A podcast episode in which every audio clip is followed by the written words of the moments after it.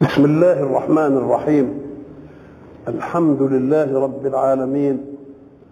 والصلاة والسلام على أشرف المرسلين وخاتم النبيين ورحمة الله للعالمين سيدنا محمد وعلى آله وصحبه أجمعين وبعد فقد وقفنا في اللقاء السابق عند قول الله سبحانه أعوذ بالله من الشيطان الرجيم بسم الله الرحمن الرحيم سبح لله ما في السماوات وما في الارض وهو العزيز الحكيم وتلك الايه هي استهلال سوره الحشر واستهلال سوره الحشر التي جاءت بعد سوره المجادله في اخر سوره المجادله حزبان حزب الشيطان وحزب الله حزب الشيطان الذي قال الله فيه استحوذ عليهم الشيطان فأنساهم ذكر الله أولئك حزب الشيطان ألا إن حزب الشيطان هم الخاسرون هذه واحدة ثم يأتي للحزب الآخر اللي يسميه حزب الله يقول لا تجد قوما يؤمنون بالله واليوم الآخر يوادون من حاد الله ورسوله ولو كانوا آباءهم أو أبناءهم أو إخوانهم أو عشيرتهم أولئك كتب في قلوبهم الإيمان كتب سجلوا كتبوا وأيدهم بروح منه ويدخلهم جنات تجري من تحتها الأنهار خالدين فيها رضي الله عنه ورضوا عنه أولئك حزب الله ألا إن حزب الله هم المفلحون يبقى اخر المجادله جاب الحزبين فاراد في سوره الحشر ان يستهلها بالتطبيق العملي لهذه النظريات كلها تطبيق عملي في قوم كانوا من حزب الشيطان عملوا ايه وقوم كانوا من حزب الله عملوا ايه سبح لله ما في السماوات وما في الارض وهو العزيز الحكيم هناك سورة الحديد حينما ابتدأت قالت سبح لله ما في السماوات والأرض بدون ما هنا سبح لله ما في السماوات وما في الارض فعطف ما على ما ايه الفرق بين الاثنين قال لك لان لله جنود في الارض فقط وجنود في السماء فقط وجنود في السماء والارض معا يبقى لما اقول سبح لله ما في السماوات والارض يقول الجنود دول ودول ولما يقول هنا سبح لله ما في السماوات وما في الارض يبقى غرضه الملائكه السماء وحدهم وملائكه الايه الارض وحدهم يبقى اذا الكل مسبح كما سبق ان قلنا وقال الله وان من شيء الا يسبح بحمده ولكن لا تفقهون تسبيحه كلمه ولكن لا تفقهون تسبيحه ابطلت تفسير من يفسر أن الذي يدل من آيات الله على الله وعلى تسبيحه إنما يدل بدلالته على ذلك أنها دلالة فقط مش كلام مش بيسبح كلام لكن قول الله كانت في الآية ولكن لا تفقهون تسبيحه يبقى ان قلت تسبيح الدلاله يبقوا فهمتوه وهو حكم بانكم لا تفقهون التسبيح ليه؟ لانهم يتكلمون بلغه تناسبهم هذه اللغة بنت التواضع على ألفاظها لمعانيها إحنا ما نفقهاش لأن ربنا ما علمها لناش ولكن إذا علم الله بعض خلقه لغة هذه الأشياء بيتكلموا به ولذلك لما قالوا إن الحصى سبح في يد رسول الله أقول لهم والحصى سبح في يد أبي جهل إذا لا تقل ذلك وإنما قل سمع رسول الله تسبيح الحصافية هذا الكلام وأيضا الصور التي في القرآن تؤكد أن التسبيح بلغة تناسب هذا بدليل أن النملة قالت يا أيها النمل ادخلوا مساكنكم لا يحتمنكم سليمان وجنوده وهم لا يشعرون فتبسم هو ضاحكا من قولها يبقى سمع لغه والهدهد حينما قال أحط بما لم تحط به وجئتك من سبأ بنبأ يقين إني وجدت امرأة تملكهم وأوتيت من كل شيء ولها عرش عظيم وجدتها وقومها يسجدون للشمس من دون الله وزين لهم الشيطان أعمالهم الله إذا فكل شيء وسخرنا مع داود الجبال يسبح مش كده والشجر برضه يسبح إذا فهو تسبيح بلغة إذا شاء الله من بعض أصفياء خلقه أن يعلمهم فيعلموها التسبيح هو التنزيه المطلق تنزيه إيه؟ تنزيه في الذات فليست ذاته كالذوات وتنزيه في الصفات فليست صفاته كالصفات وتنزيه في الأفعال فليس فعله كالأفعال فإذا قال الله إنه بيجي ويستوى على العرش ما تقولش إنه زي استوائنا يبقى له استواء يناسبه إيه؟ يناسبه جلاله ما دام قال استوى يبقى له استواء يناسبه جلاله طيب وإذا فعل الله شيئا كما فعل في طير أبابيل طرد وكما فعل في سورة الإسراء بمحمد صلى الله عليه وسلم وأسرى بعبده ليلا وقطع المسافة من مكة إلى بيت المقدس ورجع وطلع للسماء في ليله اما مين اللي فعل هو محمد فعل حتى تقول لا صعبه شويه دي ده بيقول ايه سبحان الذي اسرى بعبده مين اللي اسرى الله, الله. يبقى ما تقولش للزمن بقى تاثير فيه ليه لان احنا قلنا زمان ان الزمن مع الاحداث يتقابل تناقضا عكسيا فإذا قويت الفاعلة يبقى الزمن يقل قلت يبقى الزمن يكتب هنروح ماشيين هنروح راكبين حمار هنروح راكبين حصان هنروح راكبين عربية أتوبيس هنروح راكبين عربية تاكسي هنروح في كل ما تيجي القوة أكثر يجي الزمن إيه انسب الإسراء والحدث إلى قوة القوى وهو الله اطلع لا زمن يبقى ما تقولش فعل زي فعل بقى تخش اذا هو منزه في ذاته فاذا قال اتيناهم ما تقولش اتيناهم يعني قالهم لحد كده اتاء يناسب ذاته افعل كذا يبقى هو فعل يناسب ايه ذاته صفة تناسب له وجه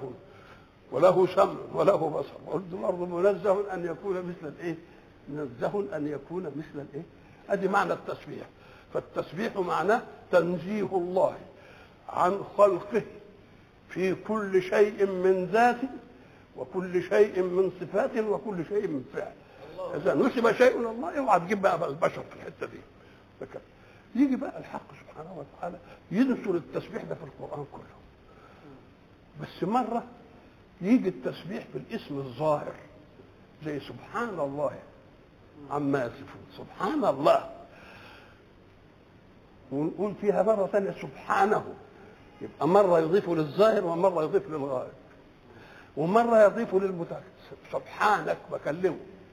فإذا أخبرت عنه فبتيجي بالغيبة إذا قلبته نفسه في سبحانك إذا جئت بالاسم الظاهر تبقى بتتكلم إيه؟ تتكلم عنه فقلنا إن التسبيح ورد في القرآن في أكثر من 179 موضع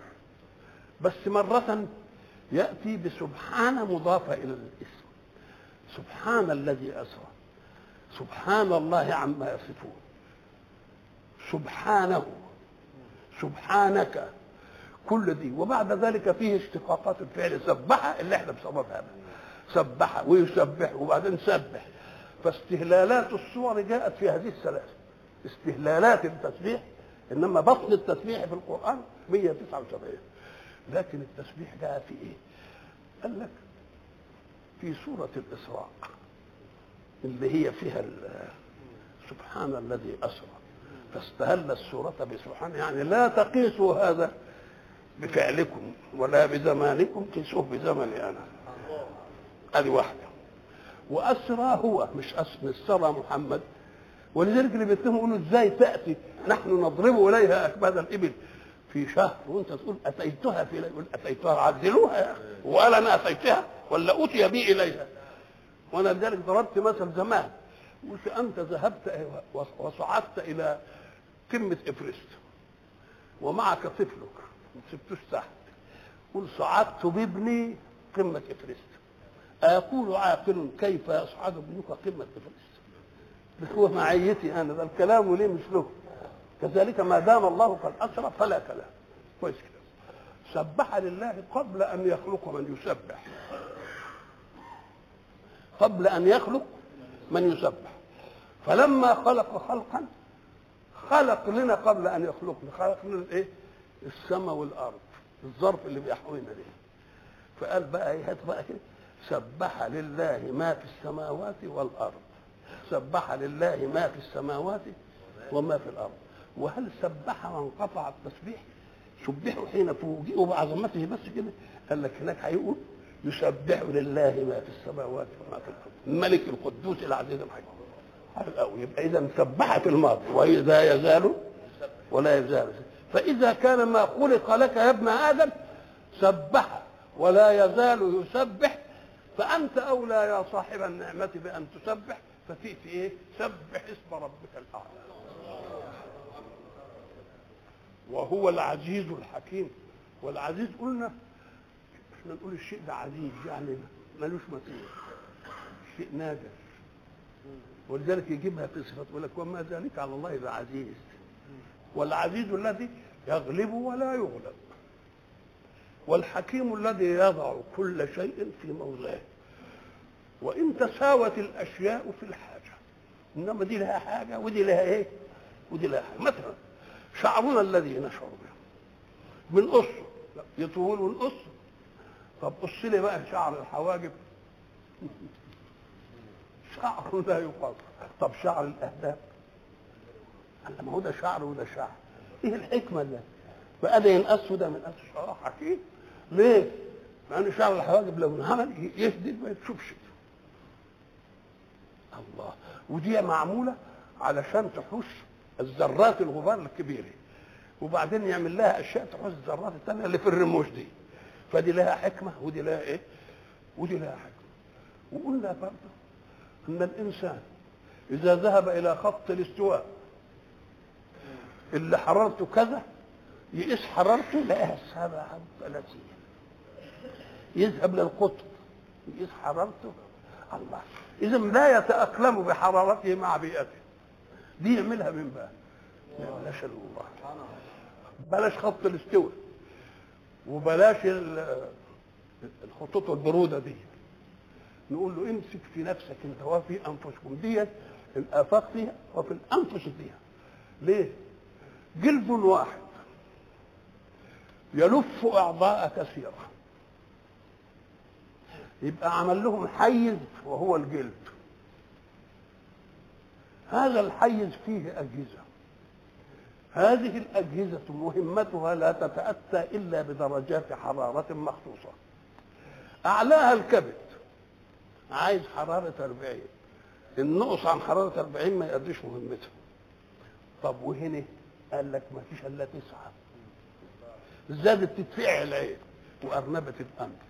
الله في إيه؟ في لفة واحدة وده له حرارة طب هات أي شوية حرارة شويه فحم ولا حاجه كده وبعدين حطهم مع شويه ثلج وخلوهم في حته واحده لازم يتقاضوا مع بعض حتى يشوفهم في ايه في اعتدال الحراره انما دول في ايام واحد ومع ذلك ظلوا محتفظا باربعين وده يظل محتفظا به مين يعملها دي طب العظام حين تكبر والولد حين يسنن الولد بيسنن امتى ساعة ما بيجي يمشي كده ويسنن طيب يقوم ربنا ليه بيسننها قال لك لانه هو طفل ما تقدرش تنظف له اسنانه ما تقدرش تمسكه عشان تنظف ولا هو يعرفها يقول له لا وحريح نفسك انا ارحتك وعامل السنان دي سنان ايه بس بتاع ظرف مخصوص ولما حد يقدر يمسكها كده ويعمل لك اسنانك هخلق لك سنان جديده وزي سنان اللبن وسنان آه طب السنان دي مش عظم وجسم الولد عظم تلتفت الولد طول طول وكبر وعظمه بقى كبير كده والسنان ما تلعش ولا يجلس ولا تبت ولا اي حاجه قال مين يعملها دي؟ هذا الحكيم بقى هو اللي يعملها سبح لله ما في السماوات وما في الارض وهو العزيز الحكيم هات بقى شرح لواقع القصه بتاع حزب الشيطان وحزب الله هو الذي هو الذي اخرج الذين كفروا من اهل الكتاب من ديارهم لأول الحشر أخرج الذين إيه؟ كفروا من أهل الكتاب من ديارهم لأول الحشر اللام هنا بتيجي بمعنى عند أقم الصلاة لدلوك الشمس يعني عند دلوك الشمس لما تميل كده على عن الزوال عن العمودية يبقى صلاة الظهر الذي أخرج الذين كفروا من أهل الكتاب من ديارهم لأول الحشر عند اول الحشر هو في اول وثالث الحشر قال لك في كتير ان اردتهم بالنسبه لهم كبشر كافرين فده اول الحشر لان بنو قريظه هيجلوا واهل خيبر هيجلوا ويروحوا للشام وينطردوا بالجزيره كلها يبقى اول حاجه طردت من الجزيره من اليهود اللي هم بنو النظير اللي عادوا مين؟ عادوا رسول الله وليتهم عادوه بطاقتهم الذاتيه ولكنهم استعدوا عليه كفار مكه ومن العجيب ان كفار مكه كان بينهم خصومه وبين اليهود ليه لانهم دول مؤمنين بكتاب ودوري مش مؤمنين بكتاب اللي هم بتاع قريش يقوم اللي مش مؤمن بكتاب يبقى في عداوه مع المؤمن بكتاب ولذلك جاء على ألسنته اقترب عهد رسول منكم يعني أورب خلاص نؤمن به ونقتلكم به قتل عاد وإرم وبعدين طب يا سيدي جه الرسول مش كان المفروض بقى انهم يعملوا هيصه لا ذكر السلطه الزمنيه هيسلب منهم السلطه الزمنيه مع ان عبد الله بن ابي المنافق كان بيعملوا ويحضروا له ويسوجوه ملك على المدينه فلما جاء رسول الله في الهجره بطلت هذه الحكايه والتفت الانصار والمش عارف حول رسول الله بقى يبقى فيه سلطه زمنيه هي التي عاقت وكانوا من قبل يستفتحون على الذين كفروا فلما جاءهم ما عرفوا كفروا به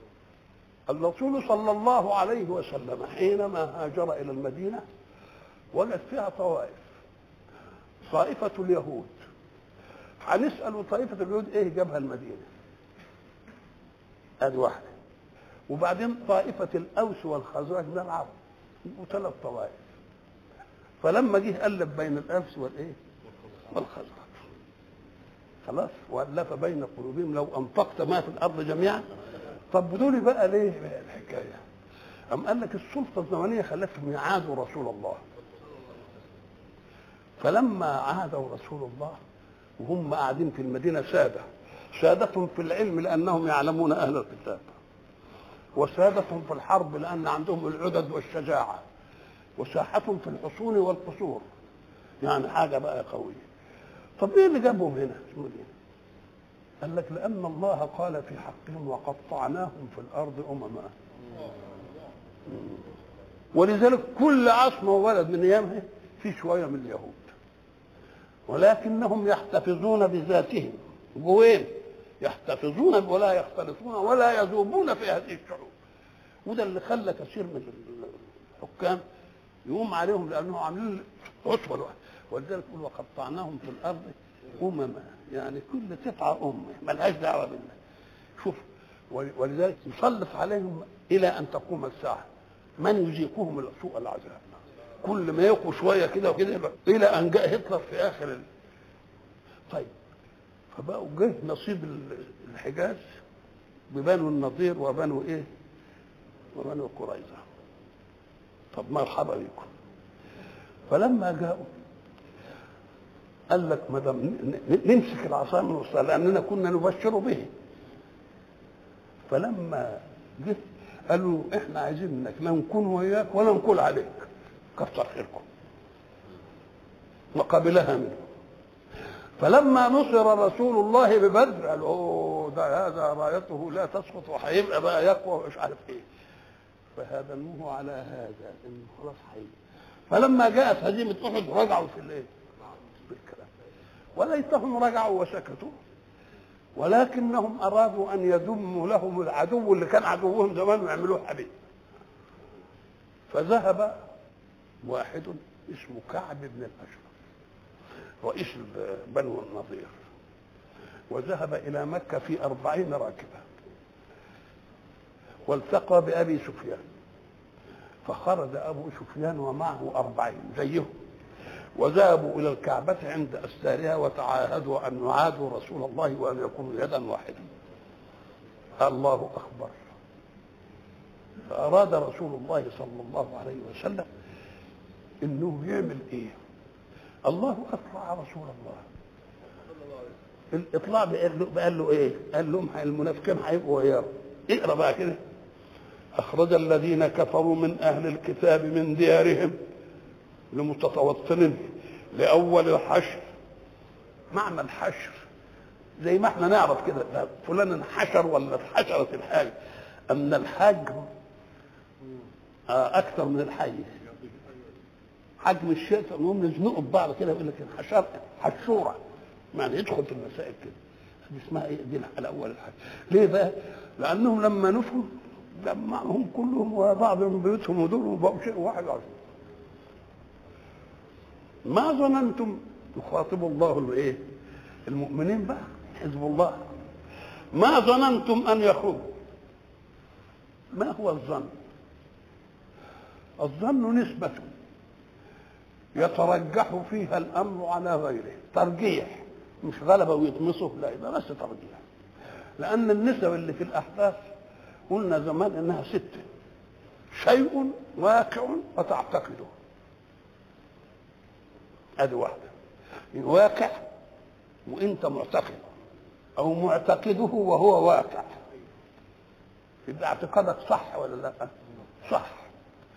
فإن استطعت أن تقيم عليه الدليل يبقى هو ده العلم يبقى نسبة العلم في الأحداث إيه؟ واقع معتقد يعني في اعتقاد لأمر واقع بالفعل وعليه دليل يبقى ده العلم غير هذا لا يسمى علم وإنما يسمى أشياء ثانية فإن كنت معتقدا غير الواقع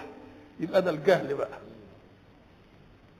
خلاص كده انت كنت معتقد واقع لكنك لا تدلل عليه يبقى ده التقليد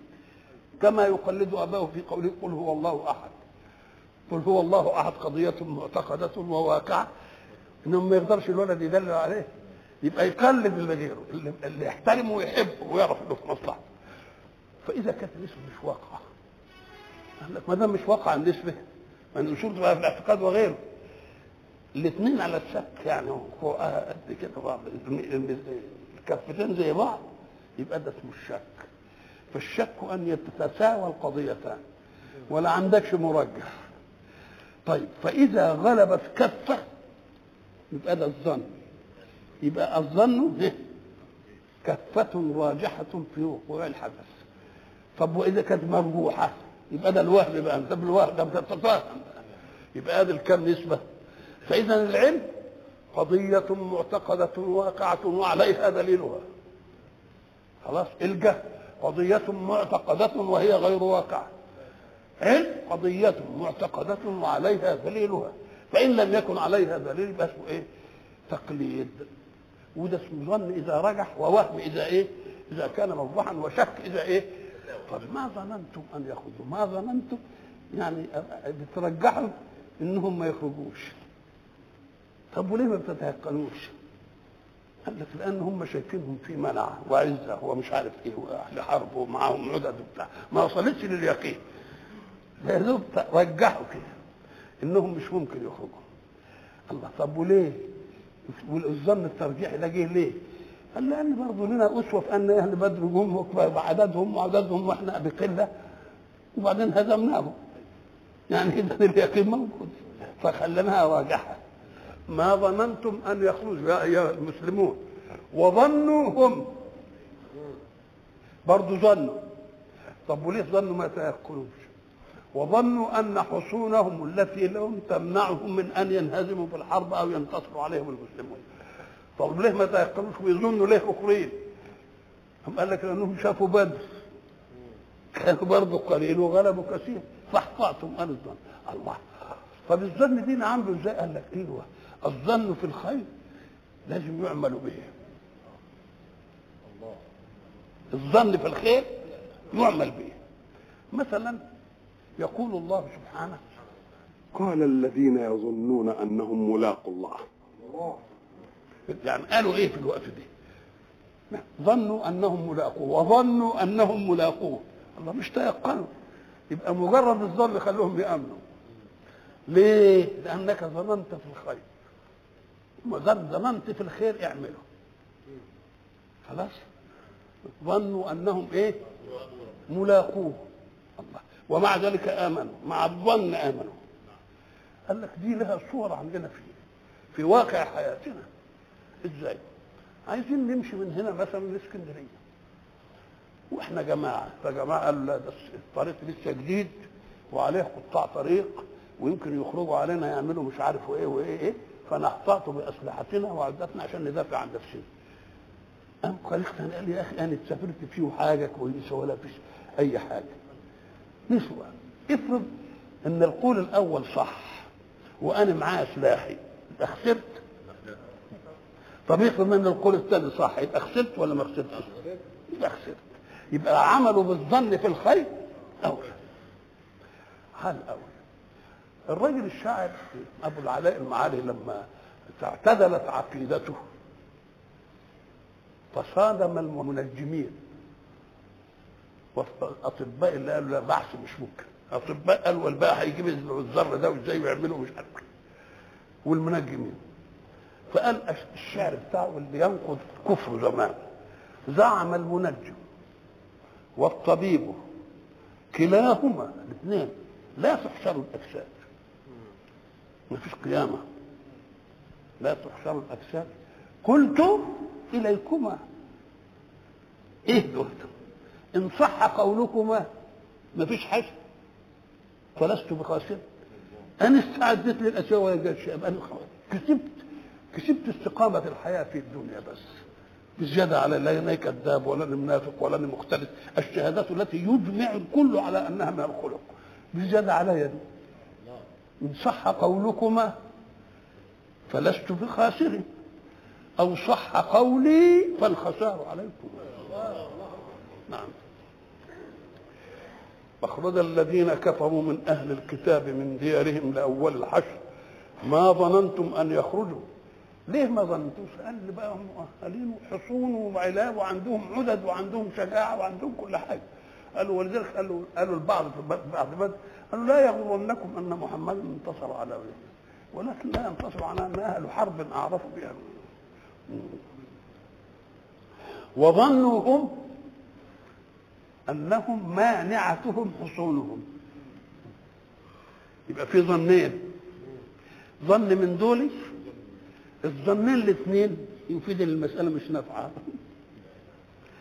قال لك حين ياتي الخير من حيث لا تنتظر يبقى الفرحه مكرره فلما أم المؤمنين يعتقدوا أنهم ما ظننتم أن يخرجوا وبعدين يخرجوا بيقولوا يا سلام يبقى حاجتين اثنين دلوقتي واحد وذكر وظنوا أنهم مانعتهم حصونهم شوف التعبير القرآني وظنوا أن حصونهم تمنعهم لا ما قالش كده ربنا وظنوا أنهم مانعتهم حصونهم جاب الجملة اسمية لأن الجملة فعلية تحتاج للتجدد لكن الجملة الاسمية للثبوت الله نعم وظنوا أنهم مانعتهم حصونهم مش تمنعهم حصونهم آه، قال مانعتهم حصونهم الله ده حاجات مؤكدة يعني عندهم وظنوا أنهم مانعتهم حصونهم من الله الله أكلهم يخونهم التعبير اللي مسروق من ديانتهم لأن اللي بيعادي في الدين بيعادي ربنا مش بيعادي المال شوف ازاي السرقة تيجي وظنوا أنهم مانعتهم حصونهم من الله يعني لو قالوا من رسول الله ولا من إنما من الله لأنهم عارفين إن دول بيجادوا يبقى كانوا مصدقين إنه هيجي نبي يعمل كذا مش كده قالوا فأتاهم الله من حيث لم يحتفظوا الله أتاهم الله الاتيان اللي يجي اللي آتي يروح للجماعة دول ودي مستحيل بالنسبة لله أتاهم الله أي إيه تفجيعه وهزيمتهم ونصرهم ولذلك فآتاهم الله فيه القراءة فآتاهم الله آتاهم الإيه الفزع والرعب لما شافوا كعب بن الأشرف حيموت إلى آخر يعني فأتاهم الله من حيث لم يحتسبوا يحتسبوا يعني يظن ويحسب لان حسب الماده دي لا حسب يحسب بمعنى عد خلاص حسب يحسب حسب يحسب ده الظن شوف وقذف في قلوبهم الرعب هذه اتيان الله ان يقذف في القلوب الرعب الله ايش من القلوب دي قال لك لأن القلوب هي مضخات الدم الذي يضخ الدم إلى الأجهزة عشان الأجهزة تقوم بإيه؟ بعملها فإذا كان الفزع في القلوب يبقى معناه إنه هيسري بدمه في كل جهاز إيه؟ آه يبقى في فزع في كل جهاز فزع, فزع في كل إيه؟ لأنه في القلب والقلب فيه مضخة الدم اللي بيوزعه على الأجهزة يبقى هيوزعه بإيه؟ بالفزع يبقى كل حاجة بتترعش وفاعل وفاعل مع أن القذف في القلب طيب وبقى إيه؟ إيه قذفة دي؟ القذف رمي بشدة ليه الرمي يبقى بشدة؟ لأن المرمية قد تكون فيه مسام دقيقة لما ترميه هين كده يمكن ما يغطيش المسام لكن لما تخلف يدخل في الايه في المسال ودي عندنا بالمعمار تعرفها لما يجوا يبنوا الجدار قبل ما يدهنوه بقى ويدلكوا ويعملوا مش عارف ايه يرشوا اسمنت ايه رش الاسمنت لان رش الاسمنت بيقذف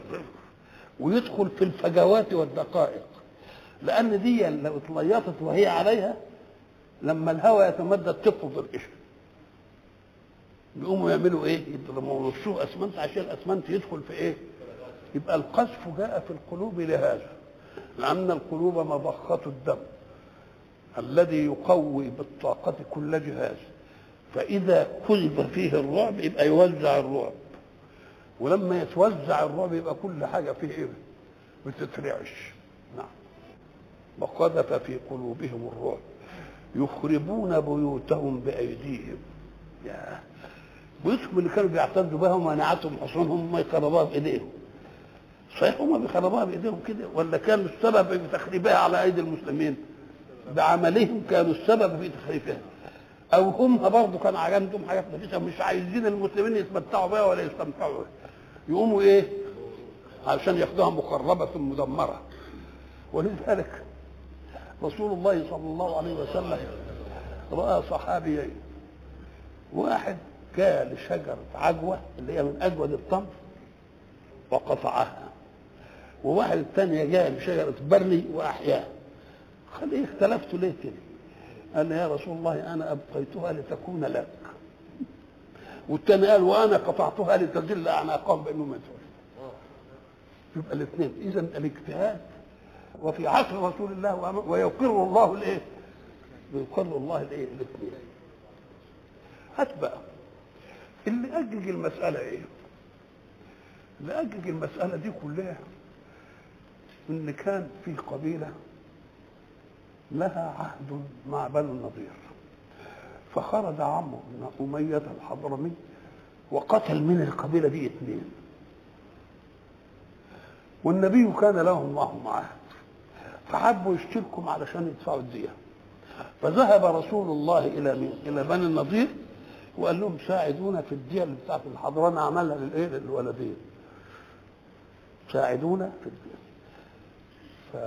فصاحبنا بقى كعب بن الأشرف قال آه، انت محمد يعني والله جه يحتاج لنا هو كان زمان بيقولوا برضه يا الله ايه مغلوله وقالوا ايه ان الله فقير ونحن فقير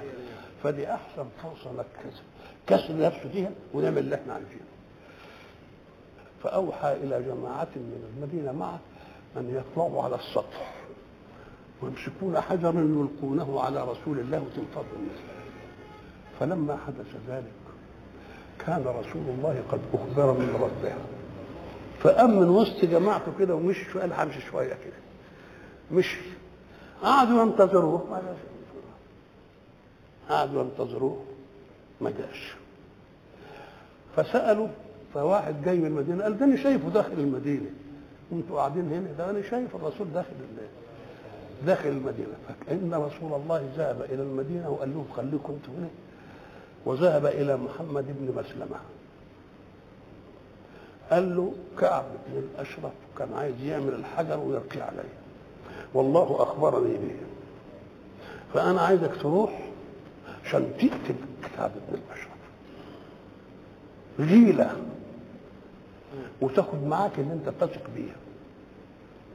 فاخذ معاه ثلاثه منها من بني حرب وتنه رايح على مين؟ الحصن بتاع كعب فقال يا كعب كان اخوه من الرضاع فبينهم وبين بعض ود قال له ما بك يا محمد قال انا اريد ان استقرض منك شيئا قال انت تعرف اني لا اقرض الا برهن قال هو معي جاهز الرهن جاهز فنزل اليه كان كعب بن الأشرف في هذه الليلة عرس على عروسه أول ليلة قامت عروسه منعته أن يخرج وقالت إني لأشم من هذا الصوت لون الدم عرفتها ازاي ما نعرفش فقال فقالهاش ده محمد بن مسلمة ده أخويا في الرضاعة فلما نزل احتضنه وأطال الحزن ويمشي بكده كده لحد ما أسحر يعني بعد عن إيه فطعنه طعنة فجعل فقامت الدين وقام فقتله لما قتله أهاج مين؟ بني النضير زعيمهم من أسد فعملوا معاهدة بينهم وبين مين؟ بين كفار قريش اللي هم راحوا في أربعين راكب وعمل مش عارف ايه اما يوم عملوا المعاهده وجم بقى الإيه؟ للحرب حصل ما حصل فلما ابتدأوا يقطعوا لهم الأشجار الثمينة قالوا يا محمد ألم تنهى عن الفساد في الأرض أليس هذا فساد ده فساد قالوا ده بأمر الله ما قطعتم من لينة أو تركتموها قائمة على أصولها إيه؟ بإذن الله نعم يخربون بيوتهم بأيديهم وأيدي المؤمنين إن أردت بأيديهم لأنهم كانوا السبب في ان المسلمين يخربوها لهم او بايديهم لانهم استخسروا قصورهم ومنازلهم دي يورثها المسلمين فبقوا يخربوا ايه فيها وياخدوا ابوابها وشبابيكها ويعملوها مثالث عشان يعملوا مش عارف ايه ويعملوا فاعتبروا يا اولي الابصار الله اعتبروا بهذه الحادثه يا اولي الابصار ايه الحادثه يا مسلمين ما يغركمش قوه عدوكم كم من فئة قليلة غلبت فئة وده انت شفته في بدر ومعنى اعتبره الاعتبار هو ايه ان تستدل على شيء يحدث بشيء قد حدث بالفعل ومنه عبر فلان النهر عدى من شاطئ لشاطئ ومنه العبره اللي هي الدمعه اللي بتنزل من العين تنزل على الايه؟ الخد ومنها تعبير الرؤيه بيخليها من بعد طلاسم بينها لك زي ما يوسف بينها للملك سبع بقرات السمان وسبع اذا اعتبروا يعني خذوا من الماضي عبرة تعينكم على استقبال الحاضر ولا تتعجلوا الاشياء لانكم انتم مش لوحدكم يا يعني مؤمنين ما انتم لوحدكم انما انتم معاكم مين؟ معاكم الرب ولذلك دي صحيح سيدنا موسى لما جه فرعون وراه قال اصحاب موسى ايه؟ إنا لمدركون أهم ورانا أهم البحر ينمط في المية يغسلون فموسى بكل شجاعة قال كلا كلا إذا هم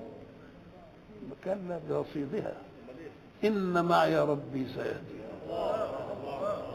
أدي إيه أدي اعتبروا يا أولي الأبصار مش معنى أولي الأبصار هي دي أبصار ولا بصائر قال لأن البصائر إنما تربى بدقة الأبصار في الرؤية وتأويلها كده تشوف الحاجة كده ببصرك فتعمل منها قضية عقلية ثم تعمل منها قضية عقلية تبقى تيجي الإيه؟ تيجي البصيرة ولما تيجي أنت البصيرة يقوم ربنا ينمي هذه البصيرة من عنده بقى نعم فاعتبروا يا أولي الأبصار ولولا أن كتب الله عليهم الجلاء ما هو أول جلاء للي باليهود من المدينه هم جلوا الى الشام في ازرعات لم يبق من بني النضير بغير ذهاب الى الشام الا ابن ابي الحقيق وحيي بن اخطب اللي هو ابو صفيه زوج محمد دول ما قام قالوا لا نروح خيبر فراحوا ايه فراحوا خيبر ولولا أن كتب الله عليهم الجلاء أي من الجزيرة لعذبهم في الدنيا ازاي يعني هم كتبوا الجلاء وفضلوا محدش لا قتل منهم حد ولا أي حاجة إنما غيرهم من جلاء بعد الآخر لعذبهم في الدنيا ولهم في الآخرة عذاب النار لهم في الآخرة عذاب النار مش ده العذاب ولذلك يقول لك إيه فإما نرينك بعض الذي نعدهم أو نتوفينك فإلينا يرجعون يعني هذه يابي ولولا أن كتب الله عليهم الجلاء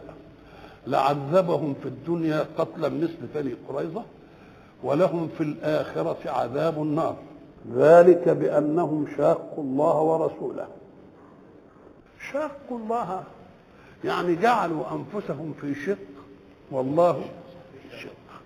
والمراد أن يلتحم من آمن بالله مع الله ما يبقاش في شقاق أخبر عنهم ثم قال قضية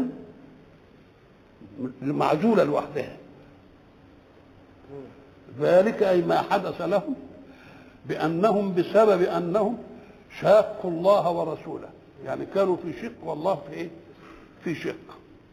هات بقى كلام جديد كده وأنا يشاك الله فإن الله شديد العقاب دي قضيه بقى لوحدها دي لان فيها ناس عايزين يعملوها عطف نقول لا دي قضيه لوحدها اديها بدها مبدا مش لوحدهم والى لقاء اخر ان شاء الله بسم الله الرحمن الرحيم الحمد لله رب العالمين والصلاة والسلام على أشرف المرسلين وخاتم النبيين ورحمة الله للعالمين سيدنا محمد وعلى آله وصحبه أجمعين وبعد فقد وقفنا في اللقاء السابق عند قول الله سبحانه أعوذ بالله من الشيطان الرجيم ذلك بأنهم شاقوا الله ورسوله ومن يشاق الله أن عندنا إذا اجتمع مثلين يعني قاف وقاف ولم ولم نقوم نعمل إيه؟ بدل ما نفكهم كده تبقوا تقال ونشاك ونقدمهم في بعض ومن يشاك الله فإن الله شديد العقاب قلنا ومن يشاك الله فإن الله شديد العقاب دي جملة ما لهاش دعوة بالله. دي قضية إيمانية يجب أن ترتقى في نفوسكم تناولت هذه المسألة آية أخرى ذلك بأنهم شاقوا الله ورسوله ومن يشاقق الله ورسوله فإن الله شديد العقاب يعني يدخل الرسول في إنما هنا ومن يشاق الله فإن الله شديد العقاب ما قالش ورسوله ليه؟ قال لك لأن الله يريد أن يجعل هنا أمرين يجب أن يتنبه لهم المؤمن وما آتاكم الرسول فخذوه وما نهاكم عنه فانتهوا واتقوا الله إن الله شديد العقاب من يطع الرسول فقد أطاع الله ولما أقوله من يشق الله يعني يخالف الرسول لأن الرسول مكلف بالتشريع من ربه ودي ميزة له ليه؟ لأن هذه الميزة ما خدشهاش رسول قبله الرسل قبله يبلغون ما أنزل إليهم إنما الرسول وحده وما آتاكم الرسول فخذوه وما نهاكم عنه فانتهوا أراد قوم أن يربطوها بمسألة الإيه؟ الفيء والغنائم اللي في ولكن العبرة بعموم الموضوع لا بخصوص الإيه؟ بخصوص السبب فهناك شاق الله ورسوله متفق ومن يشاق الله فإن الله شديد العقاب يبقى عمل إيه؟ الله ورسوله لأن الرسول ما جابش حاجة من بعيد عن مين؟ بعيد عن الله ما قطعتم من لينا من لينا يعني حاجة اللي يسموها الإيه؟ العجوة الحلوة دي اللينة الحلوة دي أو البرنية أو تركتموها قائمة على أصولها فبإذن الله ما دام ربنا اذن ما تقولش انت كنت بتنهي عن الفساد فكيف تفسد لانني في الواقع اصلح فوق هذا دي صلح ثالث ده صلح عقائد ما قطعتم من لينة أو تركتموها قائمة على أصولها فبإذن الله طيب إيه جاب الاثنين يا تقطعوها يا تسيبوها قال لك لأن قطعها فيه معنى وتركها فيه معنى القطع الحاجه العزيزه عندكم يا اولاد الايه بتاعتكم اهي قدامكم كده بعينكم نقطعها طب والابقاء عشان ننتفع بها غصب عنكم يبقى في هنا القطع له حكمه ها والالقاء له ايه له حكمه ولذلك احنا قلنا الصحابيين اللي واحد قطع وواحد ابقى قال انا قطعت دي لك انت لانها حلوه ثمره حلوه والثاني قال انا ابقيتها ها انا قطعتها علشان إيه؟ اذلكم وانا اقول ابقاها عشان ايه اعتدوا يا رسول الله فباذن الله وليخزي الفاسقين وما افاء الله على رسوله منهم فما اوجفتم عليه من خيل ولا ركاب ولكن الله يسلط رسله على من يشاء والله على كل شيء قدير دي فين والاشياء التي نرثها من الكفار حاجتين اثنين يا فيء يا غنيمه الغنيمه تكون في حرب ذهبوا اليها بخيلهم ورجالهم والرمز عارف ايه ومشهم وعملهم كل حاجه فتقسم بالنسبه تاخذ المحاربون لهم انما هنا انتم ما عصلتوش حاجه فما اوجفتم عليه من خيل ولا ركاب اوجف اسرع بالدابه الايجاب اسراع بالدابه يعني ايه بد... والذي يسرع بالدابه يعشق الغايه يعشق مش رايح وهو يعني مكسكس في الحرب اللي يسرع بالدابه اللي رايح الحرب دي يبقى معناها ايه؟ عاشق للغايه يبقى عنده ان هو يقتل شهيد ويكسب احسن من اوجفتم يعني اسرعتم يمسكها بالمهمات كده ويضرب منها زي ما الفارس يركب وبعدين يجيب المهماز بتاعه بتاع رجله ده ويضرب بطن الايه الحصان عشان ايه ولذلك العربي لما حب يصف فرس بانه فرس جواد صحيح لانهم بيسموه جواد ليه لا يظن بنفس يقدر عليه الله جواد ما يضلش بنفس ما يتقهقرش ويقوى ولا يسيبش قتيل وان قتل لازم يفضل وياه لحد ما يحتاج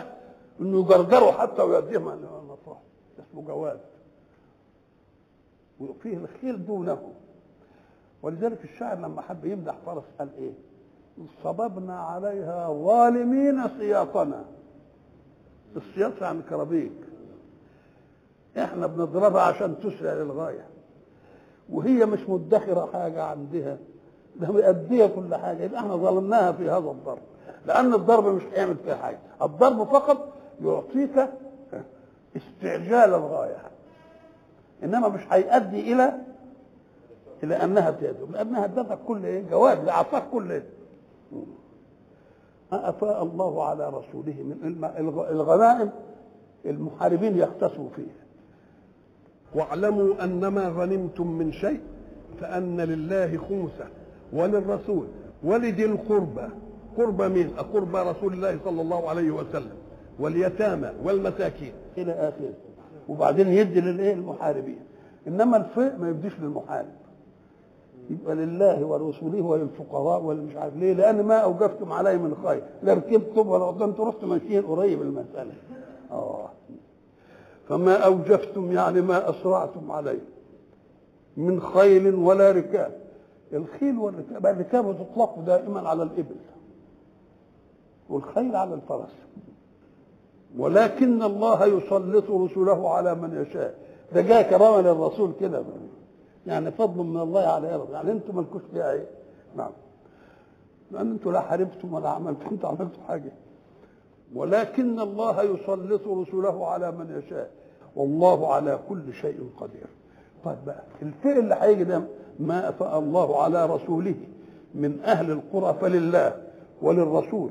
ولذي القربى واليتامى والمساكين وابن السبيل كي لا يكون دولة بين الأغنياء منكم أنا حد اللي رايحين هناك هم أغنياء واسيب الفقراء واسيب المحتاجين واسيب البتاع أنتم ما عملتوش حاجة لا حاربنا ولا عملنا ده المسألة نشر بالرعب قذف في قلوبهم الرعب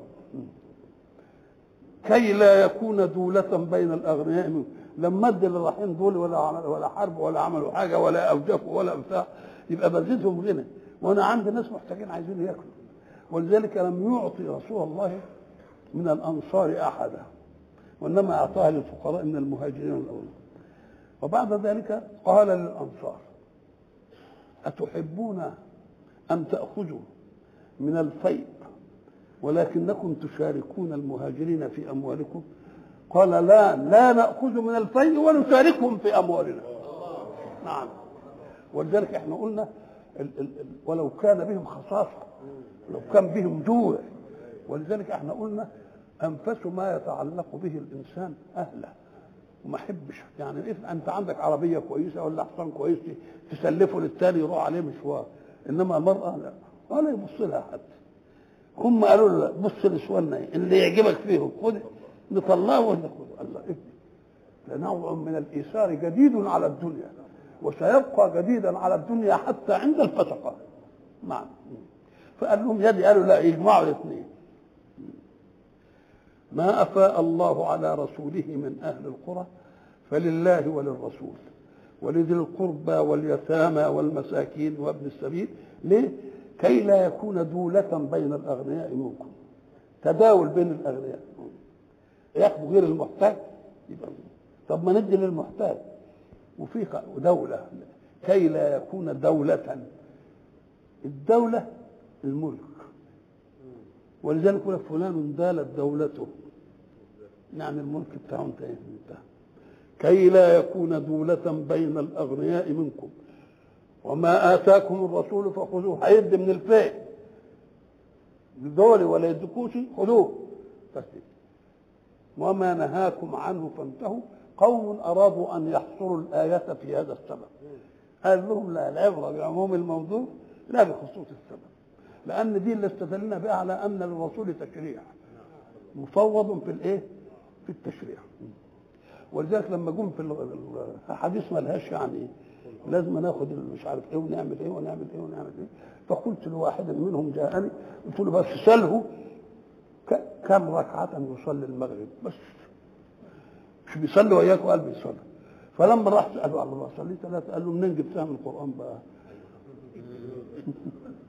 يبقى انت اضطريت اهو تاخدها من المسلمين وما اتاكم الرسول فخذوه وما نهاكم عنه فانتهوا واتقوا الله ان الله شديد العقاب اتقوا الله في ايه في المخالفه لان المخالفه تبطل عملكم الاول اما خالفت الرسول يبقى زي زي من اللي خالفه للفقراء المهاجرين الذين اخرجوا من ديارهم واموالهم يبتغون فضلا من الله ورضوانا سابوا اموالهم سابوا اهلهم سابوا كل حاجه طب اللي سيب كل حاجه له ده اول شيء يطلبه ايه الفضل وبعدين ثاني حاجه لما يبقى الفضل يجي له يطلب الرضوان الفضل في معاش الدنيا والرضوان في نعيم الآخرة آه الفضل ولذلك يقول فضل بعضكم على بعض في الرزق يبقى الفضل في ايه؟ في الرزق اللي يكفيها الحياة بس انما الاثنين عايزين الفضل والرضوان والرضوان ده آخر نعمة ينعم الله بها على عباده في الجنة يدخل عليكم فيقول ما حالكم حامدين شاكرين انك أعطيتنا من هذا النعيم فوق ما كنا نستحق والكلام ده قال ألا أزيدكم قالوا هل هناك أزيد من هذا قال نعم أحل عليكم رضواني فلا أسقط عليكم بعدها أبدا هذه إيه هذه رضوان يبتغون فضلا من الله لحركة الدنيا ورضوانا أي في الإيه في الآخرة وينصرون الله ورسوله أولئك هم الصادقون ينصرون الله ورسوله نعم إيه اللي يخرجهم من ديارهم ومن أهلهم ومن أملكهم وبعدين يطلعوا منهم ولذلك نظر رسول الله إلى مصعب بن عمير فوجده يلبس جلد شاه جلد شاه وكان مصعب بن عمير يسمونه مدلل قريش كان الناس تعطي فلوس علشان الناس تغسل هدومها مع مع مصعب وهم دلعها الدلع كده قال انظروا كيف فعل الايمان بصاحبكم يبتغون فضلا من الله ورضوانه وينصرون الله ورسوله اولئك هم الصادقون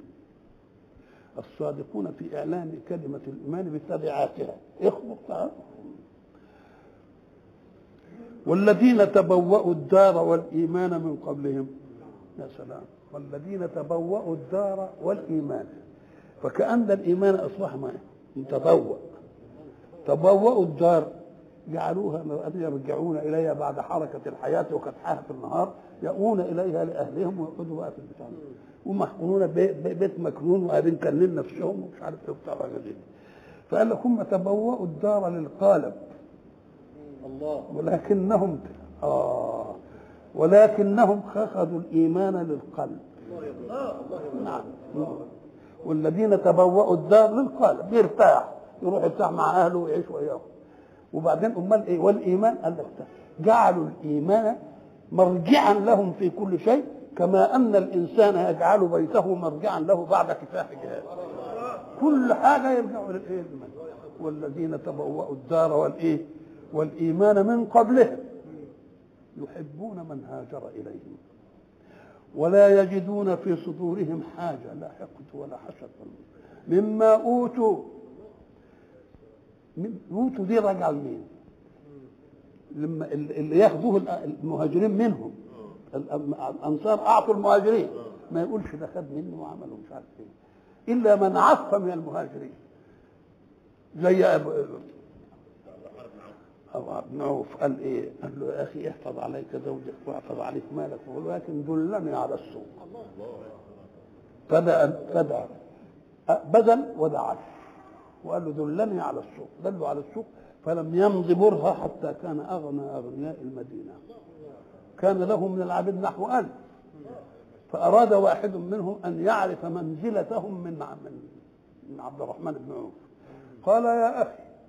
لو أقبلت علينا ونحن معه ما عرفته من بيننا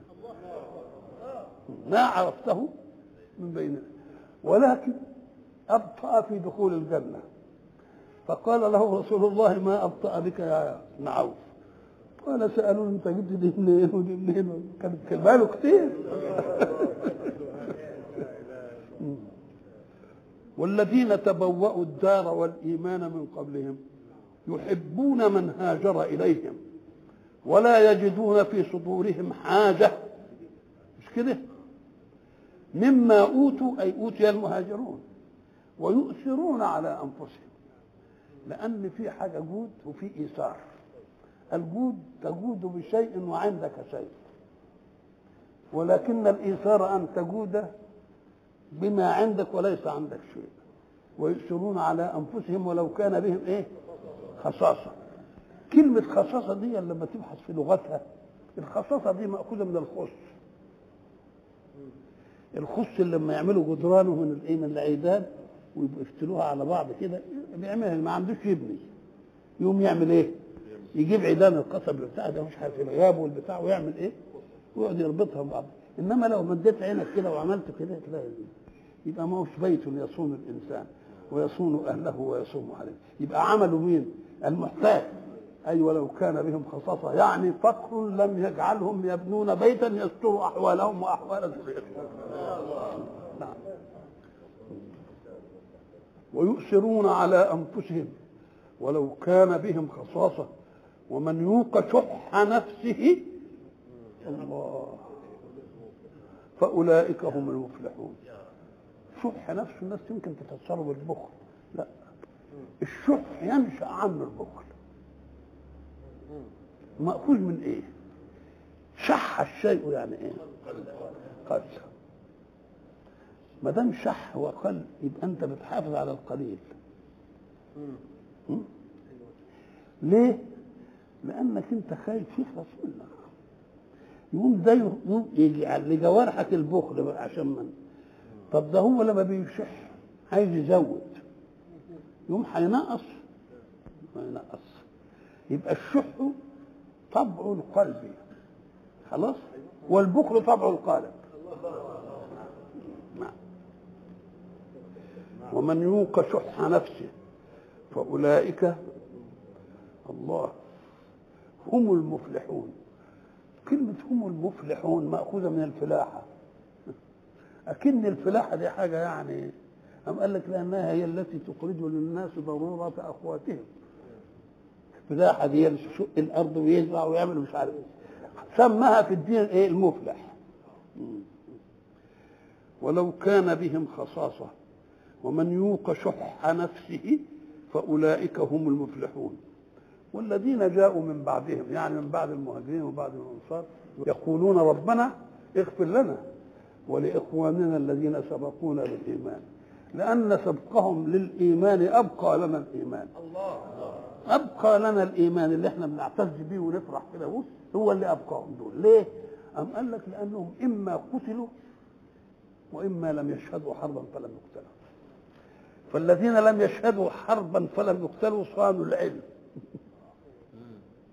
والذين شهدوا الحرب عن الشهاده يقول لك يا سلام بقى انسان بيجود بدمه كده بدلا دائما ما, ما ينتظره فوق هذا بكثير ما ينتظره فوق ايه ولذلك ليه الشهداء احياء عند ربهم ليه لانه قدم حياته فلما قدم حياته عشان تنفذ كده قال له انت قدمتها بنفسك كده هديك حياه ومش حياه زي ما نقول كده يعني كده يرزقون يعني ده حياه بتاكل ويشرب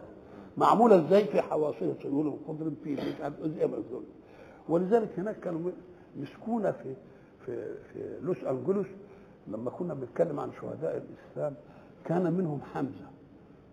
فالجماعة اللي يعني شوية من آل البيت كده ويانا قال لك إيه سيد الشهداء ما هو شهيد زي الشهداء ما هو شهيد زي الشهداء برضه في نفسهم قلت لهم لا ما زي الشهداء لأنه شهيد كما تقولون قالوا أي حربة الحبشة موجته بقى شهيد بقى حي طب وبعدين لما تيجي هند تاخد الحي دي وتنطقه تبقى اعتدت على حي اخر ولا لا؟ نعم. الله الله آه يبقى لما اعتدت عليه يبقى استشهد كم مره بكل مضغط شهاده لانه حي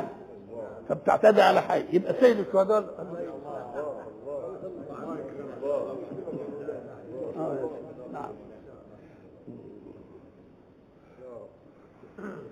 يقولون ربنا اغفر لنا ولإخواننا الذين سبقونا بالإيمان ولا تجعل في قلوبنا غلا للذين آمنوا إن أخذوا منزلة من الشهادة فالبقاء خير والشهادة خير الشهادة تدل على أنه لو لم يثق أنه حياخذ خيرا مما ترك ما استشهد والثاني علشان يحفظوا العلم مين عايزين الاثنين ولا تجعل في قلوبنا غلا للذين امنوا في قلوبنا غلا ما هو الغل الحقد لادراك مقابلك ما لم تدركه انت وان كنت معه في الله يبقى ده اسمه ايه غل غل يعني غليان نفس آه. يقولون ربنا اغفر لنا ولاخواننا الذين سبقونا بالايمان ولا تجعل في قلوبنا غلا للذين امنوا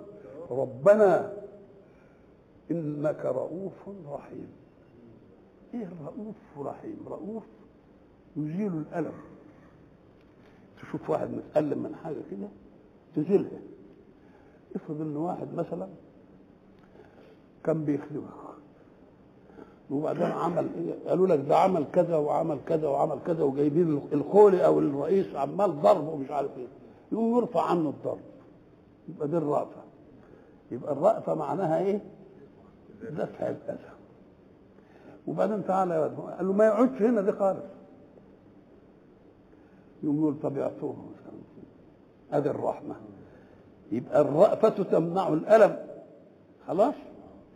ولكن الرحمة تزيد العطاء نعم. ألم تر إلى الذين نافقوا هيرجع موضوعنا بقى في المنافقين ألم تر إلى الذين نافقوا يقولون لإخوانهم الذين كفروا من أهل الكتاب لئن أخرجتم لنخرجن معكم ولا نطيع فيكم أحدا أبدا وإن قتلتم لننصرنكم والله يشهد أنهم لكاذبون المنافقين أولهم عبد الله بن أبي وثانيهم كان واحد اسمه عبد الله برضه ابن إيه؟ نفتل وثالثهم واحد اسمه رفاعة ابن زيد دول بقى الا ايه انتهزوا بقى الفرصه وقالوا بان ما تخرجوش لما اقول لكم اخرجوا ما تخرجوش فلما راح يقول لهم اخرجوا قالوا لا انظرنا يا ابا القاسم الموت اهون علينا من هذا انظرنا عشر ايام على ما نستعد نظرهم عشر ايام ما وقفوش للخروج حاصرهم 21 يوم فلما ياتوا من الحصار سلموا مين اللي قواهم على هذا؟ المنافقين ألم تر إلى الذين ألم تر إلى الذين نافقوا يقولون لاخوانهم هو ما شافش الحاجه دي ما شافهاش الكلام ده سر بينهم وبين بعض يقولوا ترى والعين ترى على مثلها تشهد أم قال لك لأن لما ربنا يقول لك على خبر يكون أوشق من عينيك ألم ترى كيف فعل ربك بأصحاب الإيه؟ الفيل هو النبي ده اتولد عامل فيل هو كان شاف الحادثة ولا بتاع إنما ما دام ربنا قال له كان يبقى ألم تر إلى الذين نافقوا يقولون لإخوانهم إخوانهم في إيه؟ إما إخوان في عداوة رسول الله صلى الله عليه وسلم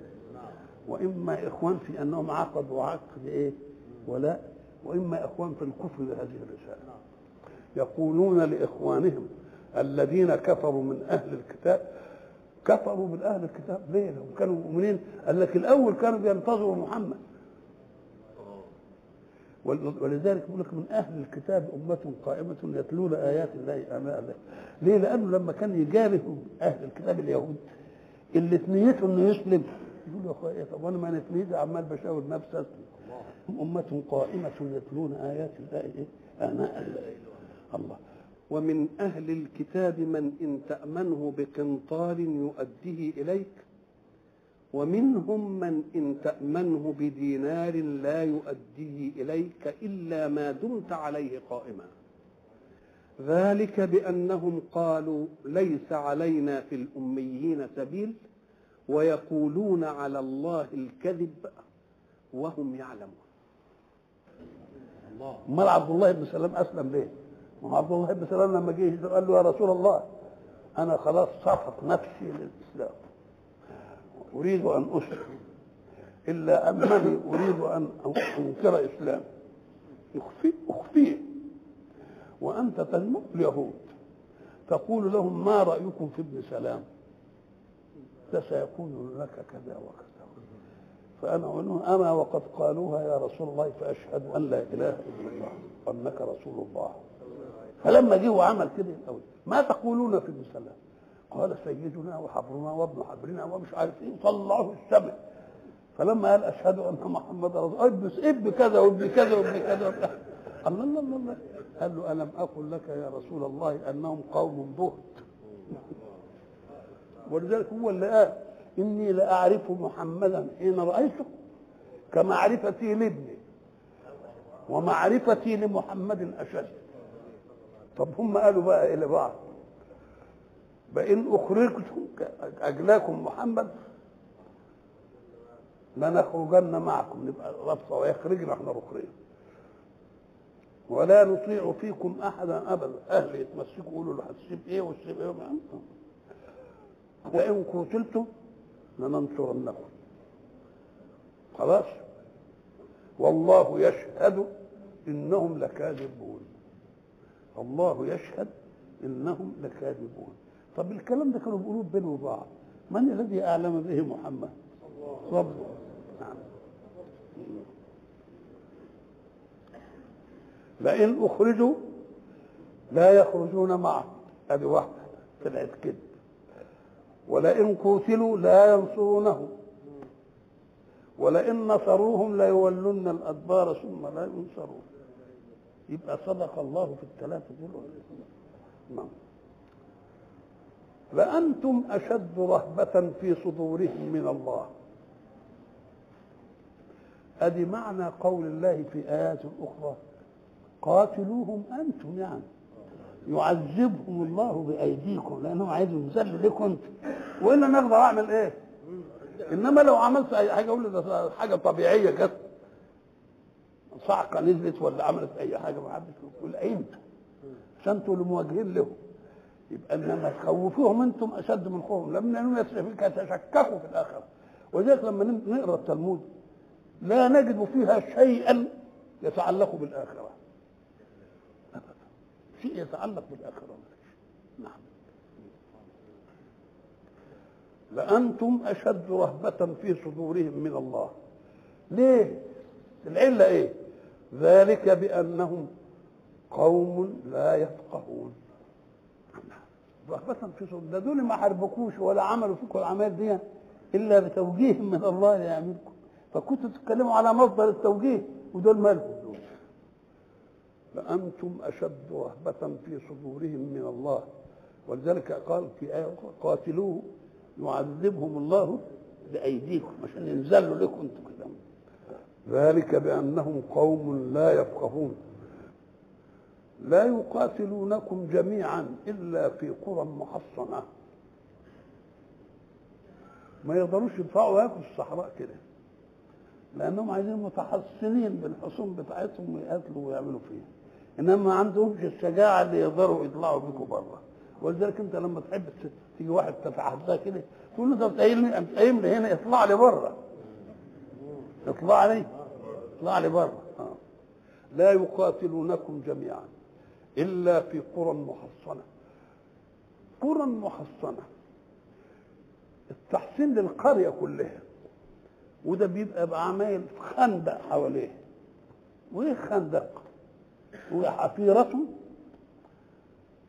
ليست في طاقة أي جواد ولا أي بعير أن يقذفها ولما يبحثوها ما يعملوهاش كده بميل يعملوها كده لانه يمكن يقدر الفرس الكويس يقعد ايه يلاحق وينزل عاملينها كده زي السيف كده زي الحد لا يقاتلونكم جميعا الا في قرى محصنه بانهم يبنوا حواليها ايه خندق او يجوا في الدور يسدوها بالايه بالمتاريس الخشب كانوا بيقطعوا يخلعوا شبابيك بيوتهم وبيوتهم عشان يحطوها في الايه في الدروب دي عشان ما يدخلوش عليهم لا يقاتلونكم جميعا الا في قرى محصنه أو من وراء جدر اللي هي الحصون بتاعتهم بأسهم بينهم شديد تحسبهم جميعا وقلوبهم شتى بأسهم الحرب اللي بينهم بين نفوسهم وبعض يكرهوا بعض لا يقاتلونكم جميعا إلا في قرى محصنة أو من وراء جدر بأسهم بينهم شديد تحسبهم جميعا وقلوبهم شتى ذلك بانهم قوم لا يعقلون قلوبهم شتى ما هو لذلك كان مثلا في بنو النضير بنو قينقاع بنو قريظه وبينهم وبين بعض الاحد ليه؟ لان ما فيش حق يجمع قلوبهم الله ما فيش حق يجمع قلوبهم عشان يقهرهم واحنا قلنا الحق الذي يجمع القلوب هو الذي يؤلف الجوارح أيوة. الحق اللي يجمع القلوب هو الذي يؤلف الايه هو الذي يؤلف الايه الجوارح الله إلا في قرى محصنة أو من وراء جدر بأسهم بينهم شديد تحسبهم جميعا وقلوبهم شتى ذلك بأنهم قوم لا يعقلون العقل معمول عشان إيه العقل هو المرحلة الوسطى في التكوين الإنساني لأن الحواس الخمس الظاهرة اللي احنا عارفينها وإن كان وجد حواس أخرى ثانية بل العلماء لما جم قال الحواس الخمس الظاهرة في احتياط لأن في حواس طلعت دلوقتي وهي الظاهرة ولذلك لما جه قال طيب انت بتشوف بعينك وبتسمع بودنك وتكلم لسانك أيوة. وتلمس بايدك كده الناعم والخشن ومش عارف ايه طيب لما تشوف حاجتين اثنين تشيلهم تقول لا دي اخف بأي شيء أدركته أم قال لك اسمها حاسة العضل ليه؟ لأن دي أجهد عضلي أكثر مني أنا طب وحاسة البيت طب تمسك قماش كده وتحط بين أنام لك تقول لا بس كده تخيل ده أنا عايز أرق تمسك ده تقول أيوه ده أرق إيه البين ده اللي يبين لك المال إن ده الأهل حاسة البيت يبقى قولهم الحواس الخمس الظاهرة اللي ايه اللي كانوا عارفينها لكن الهام الله لهم قال ما تأيدوش لانكم هتعرفوا حاجات اه سنريهم اياتنا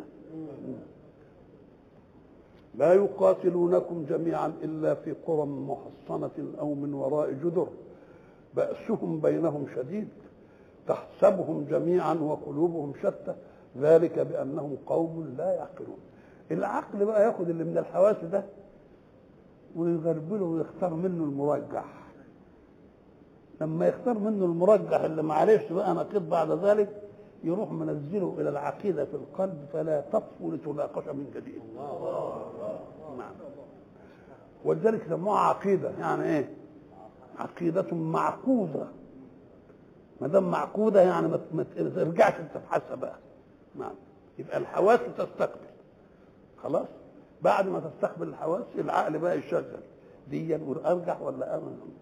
بعد ما يقول دي ارجح خلاص فيش فيها كلام اسقطي الى القلب لتصبحي عقيدة تخدم كل حركات حياتك على ضوء هذه الايه؟ على ضوء هذه العقيدة. كمثل الذين من قبلهم قريبا ذاقوا وبال امرهم قريب قريب من غزوة بدر نقول انا حاجه جديده ما هو غريبه يكون ذاقوا وبال امرهم الوبال اللي هو الوخامه وسوء العاقبه ذاقوا وبال ايه امرهم ولهم عذاب اليم العذاب الاليم احنا قلنا العذاب مره يوصف بانه اليم ومره يوصف بانه عذاب عظيم ومره يوصف بانه عذاب معين ليه لان في واحد يمكن يتحمل الالم عشان يبدي الشجاعه وإن. انما عايزين ده نهينه بقى يبقى ده عايز اهانه مش ألم لأنه يظل المشكلة وتجلدي للشامتين أريهم أني لريب الدهر لا أتبعضهم ما هو دخل واحد على معاوية فقعد يعمل إن صحته كويسة قال له ما تستهدى كده أنا أنت صحتك قال له وتجلدي للشامتين أريهم أني لريب الدهر لأنه عارف الناس بيكرهوه لا أتضعضع قال له وإذا المنيات أنشبت أظفارها ألفيت كل تميمة لا الله نعم كمثل الذين من قبلهم قريبا ذاقوا وبال امرهم ولهم عذاب اليم الله قريبا يعني قريبا يعني الفاصل غزوه احد سنه كمثل الشيطان دول عملوا ايه كمثل المنافقون الذين عاهدوا من النظير على ان اخرجوا يخرجوا معهم ولئن قاتلوا ما يقاتلون وينصرونهم اتفقوا كده فلما ما حصلش حاجه من دي قال قال ربنا قال والله يشهد انهم لكاذبون الملائكه كانت لما تسمع القران هما بيقولوا كل ما تيجي حادثه في الدنيا مصدقه قال سبحان ربنا يعني بينبسطوا من اللي ربهم كلامه ايه صدقه الواقع قالوا وصدقه الواقع وبما في اختيار الانسان الا يفعله مش في اختياره الا يفعله لو تصدقه في ان مأمور قدريه ما فيش مانع لكن في شيء يملك ان يفعله زي ما قلنا هناك تثبت يد ابي لهب وسبق ما اغنى عنه ماله وما كسب فدول مثلهم المنافقين اللي قالوا لبني النضير كذا كذا كذا كمثل الشيطان إذ قال للإنسان اكفر فلما طاوعه وكفر قال إني بريء منك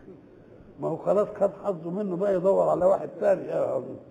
إني بريء منك إني أخاف الله رب العالمين ولذلك في الاخر حتى وقال الشيطان لما قضي الأمر إن الله وعدكم وعد الحق ووعدتكم فأخلفتكم وما كان لي عليكم من سلطان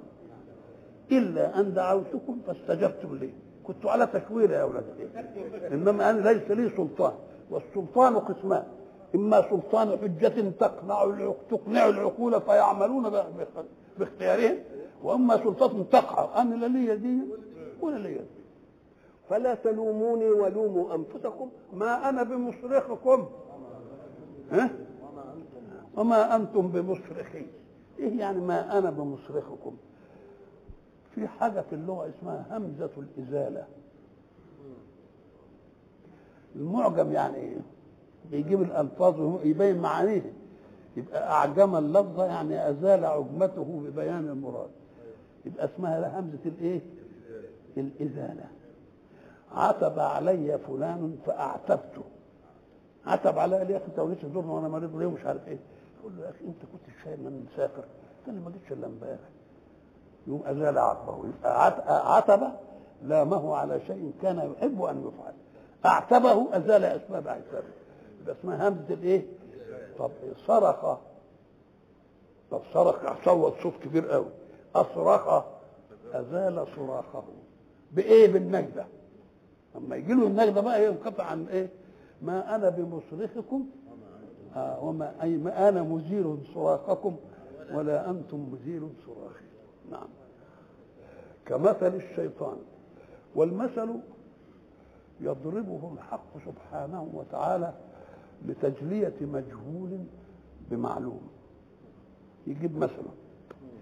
مثلا مثل الذين ينفقون أموالهم في سبيل الله عايز نضرب له مثلا كمثل حبة أنبتت سبع سنابل في كل سنبلة مئة حبة يبقى اللي بيتصدق بيعمل ايه بيدي العطاء القليل ده عشان ربنا يديله الايه الكثير وجاب لهم واقع من الارض الارض اللي مش مكلفه فاذا كان مخلوق لله وهو الارض ترمي في حبه تديك كذا ترى يبقى خالقها يدي قد ايه اه يبقى ادي ايه المثل ومثلا ايه كمثل العنكبوت اتخذت ايه اتخذت بيت كمثل الشيطان إذ قال للإنسان اكفر فلما كفر قال إني بريء منك إني أخاف الله رب العالمين ما هو طبعا خاف رب العالمين لأنه لما لما فرضه قال له أنظرني إلى يوم يبعثون طب ما دام تطلب منه انذارك ده طب انت كنت بتقول له انه منعكم من الشجره عشان ان كل شيء اكلت منها تبقى خالدين طب لما انت عارف كده يا شيطان ما كنتش تقول لربنا انظرني الى يوم يبعثوا وتروح كده تاكل من الشجر دي وتنتهي لكن غفله بني ادم ما خدتش الحكايه دي فكان عاقبتهما انهما في النار خالدين فيها وذلك جزاء الظالمين يا ايها الذين امنوا اتقوا الله يا ايها الذين امنوا اتقوا الله اما امنوا يقول لك لأن الإيمان عقيدة القلب التي تدفعه إلى الائتمار بأمر الله أمر الله للجوارح بقى يبقى آية الذين آمنوا بقلوبهم هنجربكم نطلب منكم أمور تعملوها بجوارحكم لسان لا يتكلم بالكذب رجل لا تمشي إلى معصية وإلى لقاء آخر إن شاء الله بسم الله الرحمن الرحيم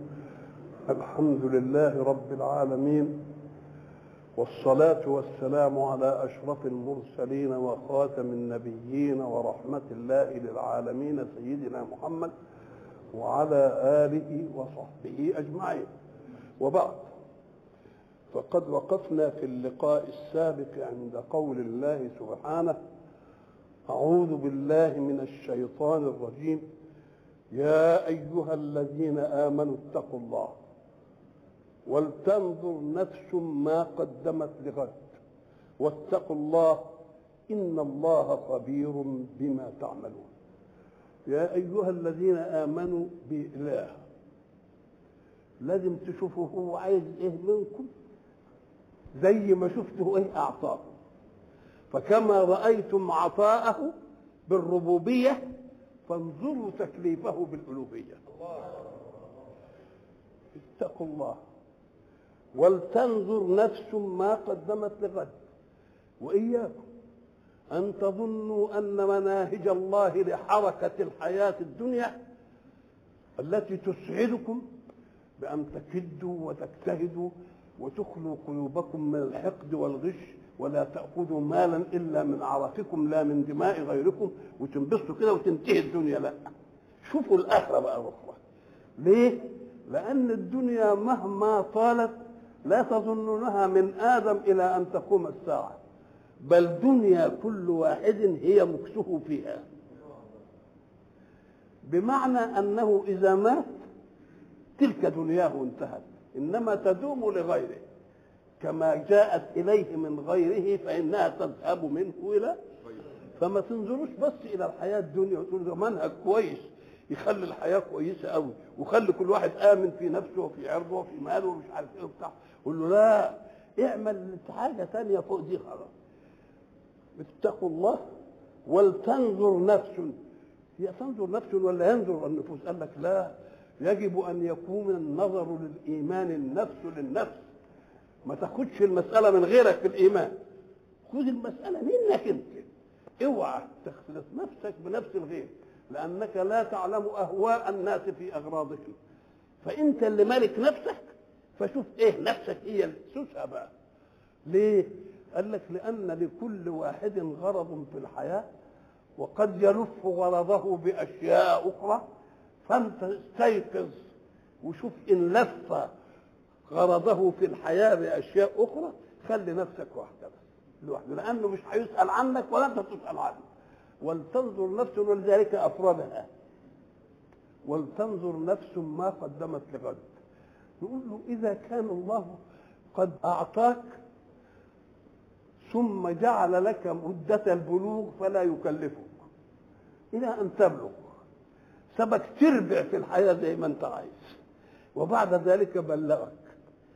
كلفك في التبليغ قال له ما كلفك في التبليغ قال لك ايوه حين يبلغ نضجك لو كلفك في الطفوله ويطرا عليك الايه انك تبلغ فتطرأ عليك نفوس ثانية أشياء ثانية في نفسك فوق الأكل وفوق الشرب وفوق كل حاجة قل له آه يوم يكلفك حتى تأتي هذه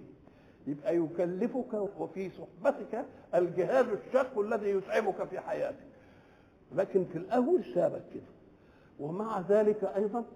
قدر غفلتك فقال إياك أن تعرف أن لك أجلا تعمل لحد أنت لا تعرف متى يأتي الأجل فإن كان الله قد قال في كتابه حتى إذا بلغ أشده وبلغ أربعين سنة شوف أربعين سنة مش خمستاشر قال رب أوزعني أن أشكر نعمتك التي أنعمت علي وعلى والدي وأن أعمل صالحا ترضاه وأصلح لي في ذريتي إني تبت إليك الله بقى التوبة دي بتوبة العقلاء بتوع 40 سنة بتوع النبوة اللي وصلوا لسن النبوة إني تبت إليك آه وإني من المسلمين أولئك الذين نتقبل عنهم أحسن ما عملوا ونتجاوز شوف الفضل بقى ونتجاوز عن سيئاتهم في أصحاب الجنة وعد الصدق الذي كانوا يعملون أرأيتم ربا يعامل خلقه هذه المعاملة بقى يبقى للبلوغ 15 وبرضه بين البلوغ والأربعين عمل لك برضه شيء قال لك لأن البلوغ يبقى بعدها شرط الجنس وشرط مش عارف إيه لا بعد 40 سنة مالكش عذر بقى ده عمر النبوة خلاص برضه هقبلك لكن من يضمن نفسه ليعيش إلى الأربعين أدي المسألة بقى يبقى اخطفوا بقى أعمالكم الصالح قبل الأربعين يمكن ما تجيش بل تنظر نفسه ما قدمت لغد ما قدمت لغد قال لك نعم انت تعيش في دنياك الان باسباب الله المخلوقه هوى ربنا عامله لك ارض بتبرز لك طعام واميه تجيلك كل دي موجود لك لكن هذه المسألة على مقدار سعيك في الحياة لماذا؟ قال لك لأن الله أعطاك نعما ففي نعم إن عملت فيها تعطيك وإن لم تعمل تعطيك بس لما تعمل تعطيك الضروري اردت ان تسرف الحياه لا يبقى لازم تتعامل معاه الارض تزرعها ومش عارف ايه بتاع الزيت اكل ويمكن لو لقيت غيظه كده ولا واحه فيها اكل تقدر تاكل انما ما تديكش الترف ولا الايه ولا الموت ان اردت ان تعلي حياتك يبقى لك منك عمل بقى ففيه شيء يفعله لك وان لم تفعل معه الشمس انت بتعمل فيها حاجه الهواء ما بتعملش فيها انما الارض تفلحها وتعمل مش عارف ان احسنت فلاحتها هتاخد منها ثمره ولذلك سمى الله الذين نجحوا في منهج الحياه اولئك هم المفلحون يعني الذين تعبوا في شق الارض واستنبطوا والى ولم يكن عملهم لقصد حياتهم وانما في بالهم غير القادرين على العمل ولذلك يقول لك والذين هم للزكاه فاعلون مش للزكاه مؤدون لا هم يفعلون فعلهم في حركة الحياة لقصد إيه؟ الزكاة يعني إيه بيعمل يعني يقول لك اعمل لحد حكة عشان الباقي إيه؟ ترد على الذي لا يقدر يبقى ده زكاة عطاء الله لك أن تقدر وهو عاجز ولذلك لو نظر العاجز اللي بياخد الزكاة إلى فضل الله عليه لعلم أنه بعجزه فقد ثمرة حركته هو ولكن أخذ ثمرة حركة الآخرين جميعا فيبقى شوف العطاء ما تقولش ده زله ده حق خلاه يحط رجل على رجل وما هوش قادر يمشي ولا قادر يعمل حاجة يجي له صاحب ايه يخبط عليه يديله يديله حقه يبقى مذلل ولا مش مذلل يبقى ربنا إن سلب منه شيء فقد أعطاه إيه ولذلك قال العارفون الغني والفقير الفقير شرط في إيمان الغني ولكن الغني ليس شرطا في ايمان الفقير نعم لانه فيه ركن لازم لازم ينصرف ولتنظر نفس وانت حين تعيش بالاسباب تاخذ من نعيم الحياه على قدر حركتك مع الاسباب فاذا ما جاء الغد اللي ربنا بيقول لنا عليه الغد اللي سماه غد عشان كل واحد ايه يفهم انه بكره ده بكره ده طويله شويه فيمكن بعد ما يرد طرفه تنتهي حياته انما هو برضه خلاها ايه تنظر نفس ما قدمت ليه؟ أم قال لك لأن غد كنت تعيش في دنياك بالأسباب ولكنك في غد تعيش بالمسبب لا شمس ولا قمر ولا هواء مفيش حاجة من دي خالص وأشرقت الأرض مش بنور الشمس بنور ربها وبعدين ترزق كده من حيث لا تحتسب كنت تجتهد لتاكل وتؤكل من تعوله ولكن هناك بمجرد ما يطرا عليك تلتفت تلاقي الاكل جاي وهذا منتهى ما يريده الكادحون في الحياه انهم يتجدعنوا ويربوا لهم ثروه ويعملوا مش عارف حياه مستقره عشان يقعد بقى في اخر عمره يحط رجل على رجله يا واد اعمل لي يقعد يزمل قال لك لا انت مش هتقول يا واد ولا اي حاجه يخطر على بالك الشيء فياتيك ليه؟ لأنك عشت لا بالأسباب ولكن عشت بالمسبب فإذا كانت هذه هي الحياة وبعد ذلك ترزق أصنافا من من النعيم ولتنظر نفس ما قدمت لغد واتقوا الله الله بعد كده هتنظر نفس ما قدمت لغد بس إياك أن تعرف الغاية ولا تأخذ الوسيلة اتق الله بقى في الغاية دي اعمل لها علشان تيجي واتقوا الله إن الله خبير بما تعملون ولا تكونوا كالذين نسوا الله فأنساهم أنفسهم أولئك هم الفاسقون نسوا الله ما هو النسيان النسيان أن تكون المعلومة موجودة قبل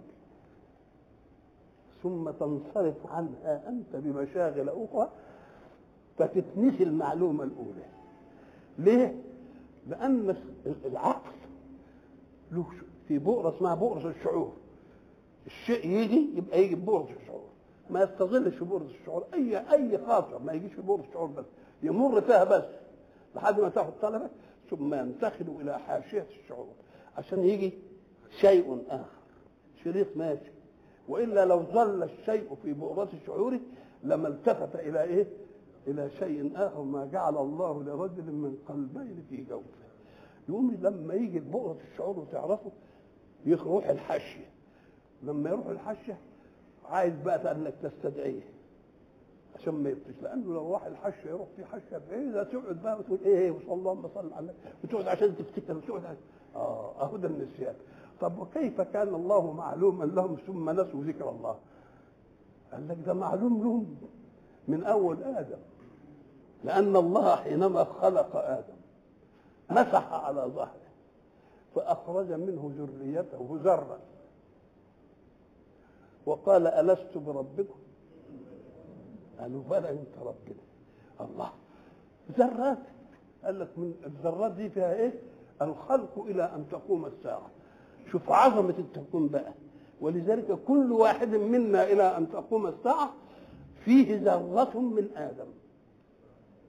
لأن الحيوان اللي أنجبني من أبي كان حيا في ظهر أبي وأبويا برضه متروبه كان حي في ظهر أبوه سلسل المسألة دي في الظهر لو لو أدرك الذرة دي يعني موت ما كانش ينجب إذا ما دام أنجب يبقى فيه إيه؟ فيه ذرة من إيه؟ من آدم هي المخاطبة المخاطبة قال لك وإذ أخذ ربك من بني آدم من ظهورهم ذريتهم واشهدهم على انفسهم الست بربكم قالوا بلى هو يخاطب الذر بقى زي ما هو عايز خاطب قدرته بقى الله خاطب كل حاجه طيب خاطب الارض لان ربك اوحى لها بيخاطب النحل بيسالها قال هو حر طيب وبعدين فاذا انت جيت يوم القيامه اياك ان تقول انا غفلنا عن هذا او انا وجدنا اباءنا على امه وإنا على آثارهم مقتدون الغفلة منهية الاعتذار بقى منهي ليه؟ لأنه كل ساعة بيذكرك برسول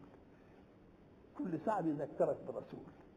ساعة ما تفخنس المناهي يجيب رسول الله ازاي؟ أم قال لك لأن الرسل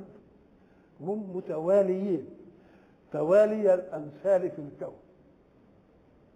وبعد ذلك الذين يتبعون الرسل في ذنوب يعملوها ولكن فيهم مناعة الذرة تردهم إلى الله طب أدي واحد طب واحد استشرف المعصية المجتمع اللي حواليه يمنته فإذا عزت في نفسه المرجع عز في نفسه وبرضه المجتمع قصد ولا عز يقول لا المسألة عايزة بقى إيه نجيب رسول ثاني يبقى إذا الغفلة بننهيها بإيه؟ بالرسل المتتالية أو تقول إنا وجدنا آباءنا على أمة وإنا على آثارهم مقتدون طب أباك آدم خد الحكم من الله آدم خد الحكم مباشرة وخد التجربة في الجنة وعمل كل حاجة والشيطان وكله كل شيء مش اداها لأولاده لو كنا طب ولاده هيبقوا زيه لو كنا ماشيين زي ما بيقولوا إنا وجدنا آباءنا على أمة أي على طريقة كان تظل الأمور مهدية إنما أنت وجدت آباك على أمة فسدت طب وفسدت إزاي؟ بتوارد الغفلة عليها ولكن أمة محمد صلى الله عليه وسلم قال لهم كنتم خير أمة أخرجت للناس لأنكم توليتم مهمة الأنبياء ليكون الرسول شهيدا عليكم وتكونوا شهداء على الناس بأنتم الخيرية أنكم أخذتم مهمة الرسول في إيصال البلاغ فما عادش بيجي إيه؟ بيجي الرسول وضمننا أن مجتمعنا لا يسلم من من وجود الخير لازم في خير العارفين قالوا إيه؟ إذا بالغ الناس في الإلحاد زاد الله في المدد علشان يعمل ايه عشان يعمل توازن ولا تنطمس الايه تنطمس الحقائق كل الناس مش تلاقي واحد ولو واحد في البلد يبقى نموذج الخير في الايمان وبعد ذلك الله سبحانه وتعالى يخزي المنصرفين عن المنهج بانهم يقولوا للراجل الغلبان ده اللي قاعد لوحده منطوي ويمكن مش لاقي ياكل ويمكن مش لاقي حته يقعد فيها وينام في ويقولوا ادعي لنا في مأزق ادعي لي الله اشمعنى عرفته دلوقتي دي لانك عرفته انه ملحوم بربه منفصل عن خلقه نعم. الحق سبحانه وتعالى يريد مجتمعا متساندا لا متعاندا وعشان المجتمع يبقى متساند لا متعاند تبقى لازم تكون الغايه واحده لان اللي بيخلي الناس تختلف اختلافهم في الغايات الا من يريني غايتي قبل مذهبه ومن أين والغايات تأتي بعد المذاهب فأنا عايز واحد قال لك بصرك يا أخويا بالغاية ليه؟ لأن كل حركة تنتهي إلى شيء ثم يبدأ شيء آخر ماشي الغاية دي مرحلة الغاية مثلا الولد يدخل ابتدائي عشان ياخذ الابتدائية نقول له ما هيش غاية دخل الابتدائي عشان ياخذ مش غاية ده الابتدائي خد عشان يدخل الاعدادي برضه مش غايه طب وبعدين عشان يدخل السنه برضه مش الغايه عشان يعمل ايه عشان يدخل الكليه برضه مش الغايه عشان ينجح برضه مش الغايه ما دام لها بعد ما هيش الغايه الغايه الحقه هي التي لا ياتي بعدها بعد بعد ما فيش بقى وبعدين يتوظف وبعدين يبقى له ولاد ومش عارف ايه ويعيش وبعدين وبعدين وبعدين يموت الله ولما يموت انتهت المسألة لا ينتقل إلى شيء آخر يبقى الغاية هي التي ليس لها بعد في أن لا تموت أو أن لا يفوتك الخير هذه الغاية الحقيقية اللي ملهاش بعد إيه؟ اللي ملهاش بعد ولا تكونوا كالذين نسوا الله فأنساهم أنفسهم ليه؟ ينسيهم نفسهم قال لك آه لأنك أنت نسيت الله ليه؟ لأن يلهتك أموالك وأولادك وأمهاتك مش عارف إيه يبقى أنت نسيت مصدر خيرك فلما نسيت مصدر خيرك أنك نسيت نفسك من خيرك ليه؟ لأنك إذا فرض الله عليك أن تكون عبدا له اوعى تكره كلمة العبودية دي إلا في ذاتك يعني مع الناس عبد للناس هي دي المشاهد إنما عبد لله العبد في للخلق السيد يأخذ خيره ولكن العبودية لله العبد يأخذ خير مولاه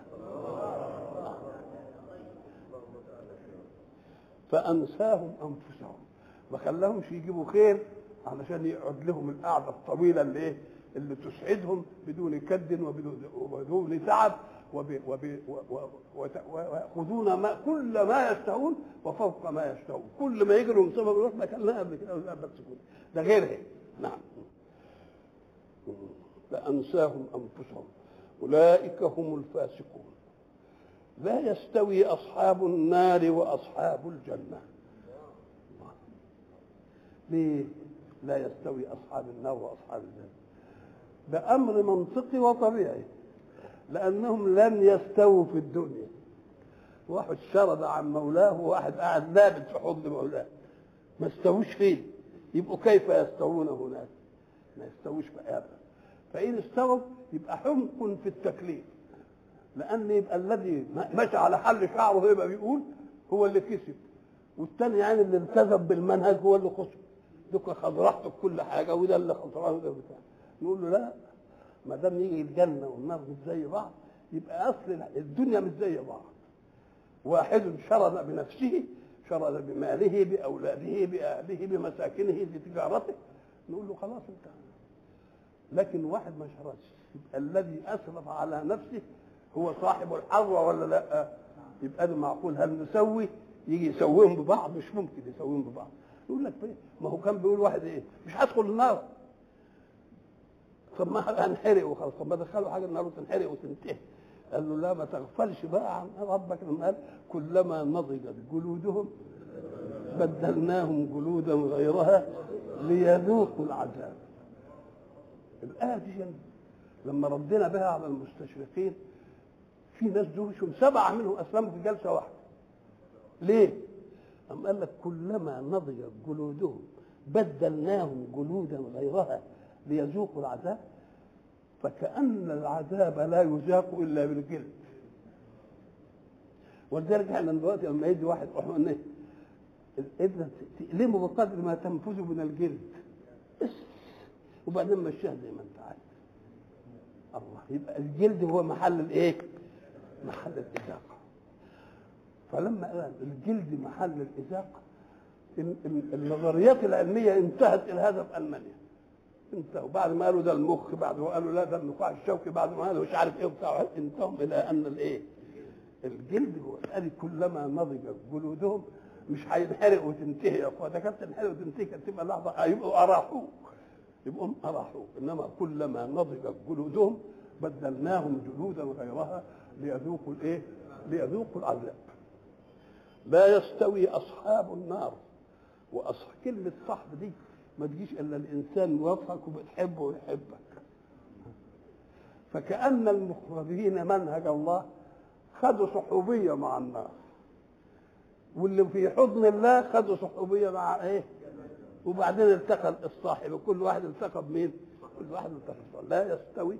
أصحاب النار وأصحاب الجنة أصحاب إن تحكم أصحاب الجنة هم الفائزون ليه؟ لأنهم ارتاحوا من الكد والجهد والعطاء وأصبحت خواطرهم هي التي تسير حياتهم يخطر بباله الشيء يجيله هو أحسن من كده إيه دي الله يبقى إذا هم الذين صاحبوا منهج الله فحصل لهم اصحاب الجنه وذوكم صاحبوا مذهب الشيطان او مذهب نفوسهم فبقوا اصحاب الايه؟ انه تحرص عليهم كما تحرص الجنه على اهلها. اتوهم ولاد الايه فكان العذاب يعشق المعذب وكان النعيم في الجنه يعشق المعنى. نعم.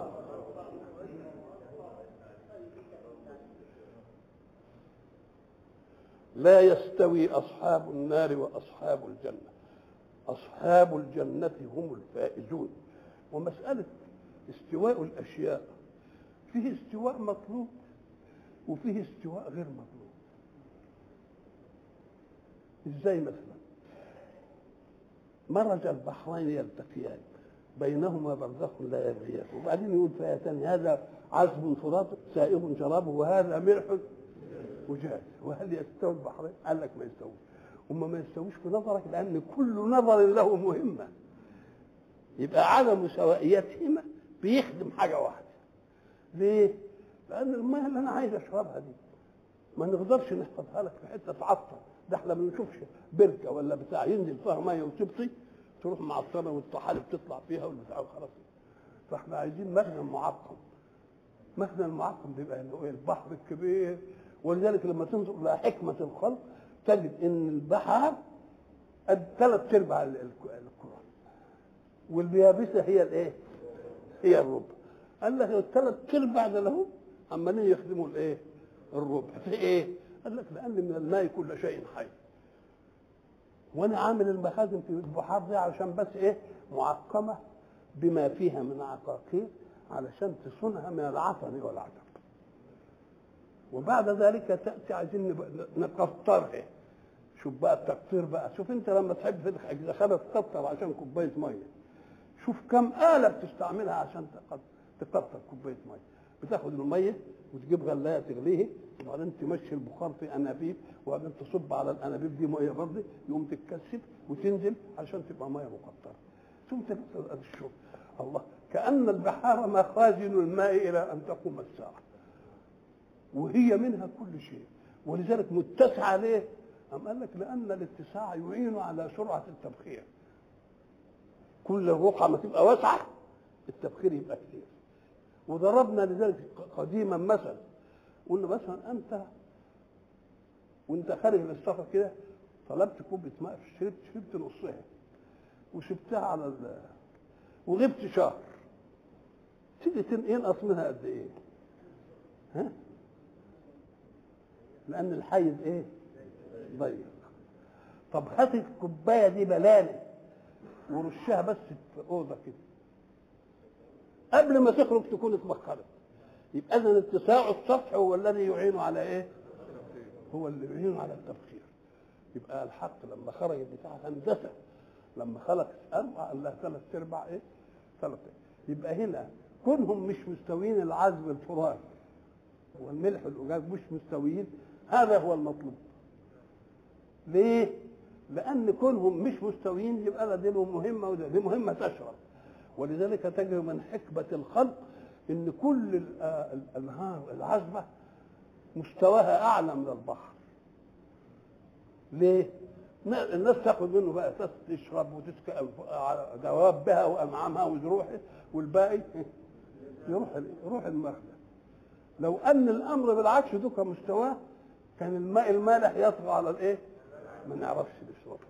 ولذلك كل مصبات الانهار لازم تكون ايه اعلى من من البحر والبحر هو اللي بيمد بالايه الاشياء دي وفيه استواء برضه مطلوب زي ما جت سفينه نوح وبعدين بقى صار التنور وبعدين فجرنا عيون الارض وبعدين انطلت السماء وبعدين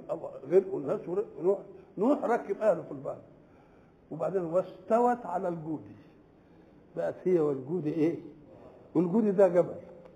يعني علت عن مستوى الايه يبقى الاستواء مطلوب فيه استواء برضه مطلوب سواء السبيل اللي هو بقى ربنا يضربه تملي في كل حاجه فقد ضل سواء الايه سواء السبيل السبيل اهو الطريق طيب الطريق عايزين يوصل لغايه من الى وما دام من الى يبقى عايزين نوصلك للغايه سريعا يبقى لازم تاخده مستقيم ان لفيت كده وعملت تاني كده تبقى عملت المتر المتر ضلعين اثنين واحنا عندنا حتى في الهندسه قالوا الضلعين كل ضلعين في المثلث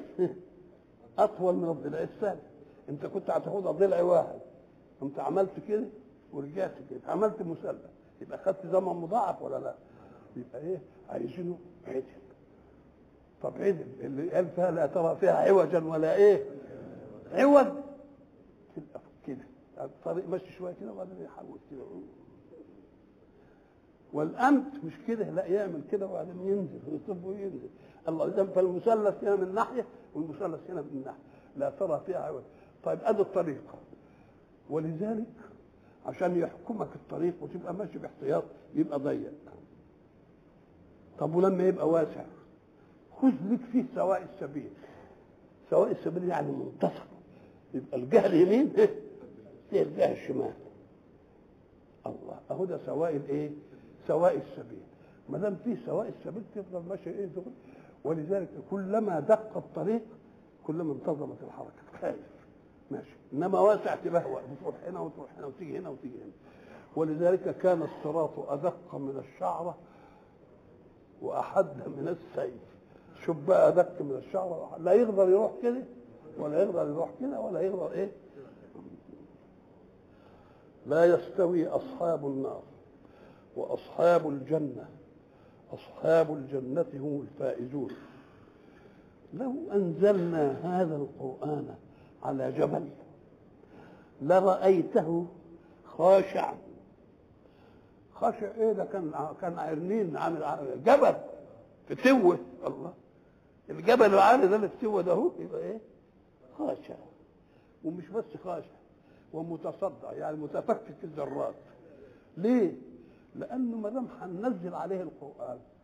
هيبقى مكلف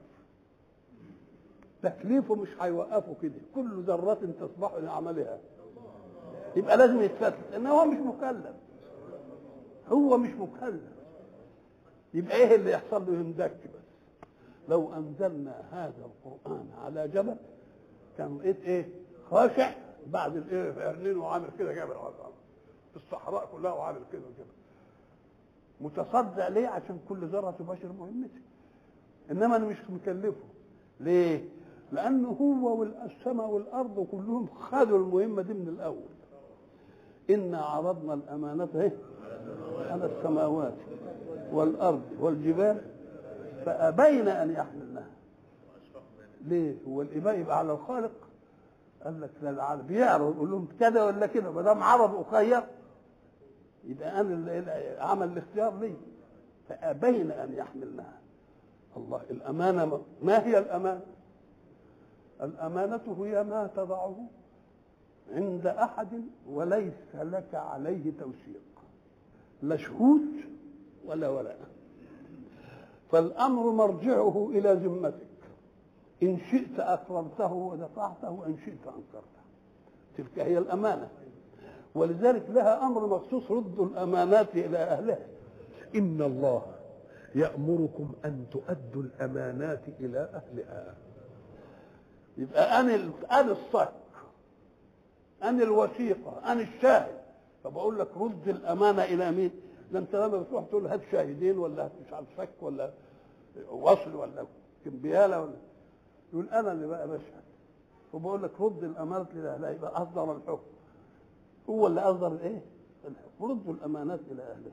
ما دام الجبل مش مكلف يبقى من تكلفه ايه؟ ان يظل هكذا مخزن قوت البشر بمعنى احنا نجد خصب الحياة التي ينبت لها زروعها كمن في الوديان والوديان بيبقوا بين جبلين ينزل المطر على الجبل تكون الشمس والحرارة عملت فيه عملية تفتت تشقق بسيط كده يقوم لما ينزل المطر ياخد البتاع الزراعي كده وينزله يتدحرج يتدحرج يقوم هو مدحرج ينبلط بقى زي المطر ينزل طحينه اهي دي الغيريه اللي احنا بت ايه اللي احنا بنزرعه فلو انه كان هش وينزل من اول مطر يبقى استوى سطح الارض واعطاك الخصوبه على قدر طول جزر وبعدين ما يبقاش فيها ايه خصوبه يقول لك لا انا هخليها جامده صلبه كده عشان تنزل كل يوم بمقدار ولذلك تجد الوجهات عكس تكوين الجبال الوادي مثلث قاعدته فوق ورأسه تحت والجبل مثلث بعكسه يقوم ينزل من قمة الجبل يقوم يردم ايه كل ما ينزل ده شويه يتسع الوادي يتسع الوادي يتسع الوادي باتساع خلق الايه باتساع خلق الله انزل من السماء ماء فسالت اودية بايه بقدرها كل وادي ياخذ على أرض فاحتمل السيل زبنا رابيا زمن اللي هو الريم اللي انت بتشوفه ده من تفتيت القش والمش عارف ايه بتاع يبقى ابيض كده زي رغاوي الصابون فاحتمل السيل زبدا الايه؟ رابيه طيب ومما يوقدون عليه في الناس ابتغاء حلية أو متاع زبد مثله يعني عايزين نجيب آه، ذهب عيار آه، 24 نقعد نغلي فيه عشان نطلع منه العناصر اللي هي مش ذهب ولذلك ده عيار 24 وده عيار 23 وده عيار 18 وده عيار على حسب ما فيه من العلم وتعرفها من طراوته وصلابته لما يبقى أربعة مش عارف يبقى طري يتعمل كده زي العينة كده إنما لما يبقى فيه صلابة يدي فتخل عليه الأشياء عشان يبقى صلب تستطيع أن تنتفع إيه؟ أن تنتفع به خلاص ومما يوقدون عليه في النار ابتغاء حلية أو متاع زبد مثله طب الزبد ده القش اللي عامل الزرقاوي ده ايه؟ قام قال لك موجود اهو هيذهب بعد شويه كده تبتدي تلاقي الهواء عزل كده بقى اعلى انت ما تروحش الجبلاجات تقوم تلاقي الموج اللي جاي يجيب الايه الوساخه اللي في البحر كلها ويرميها يبعثوا الناس ايه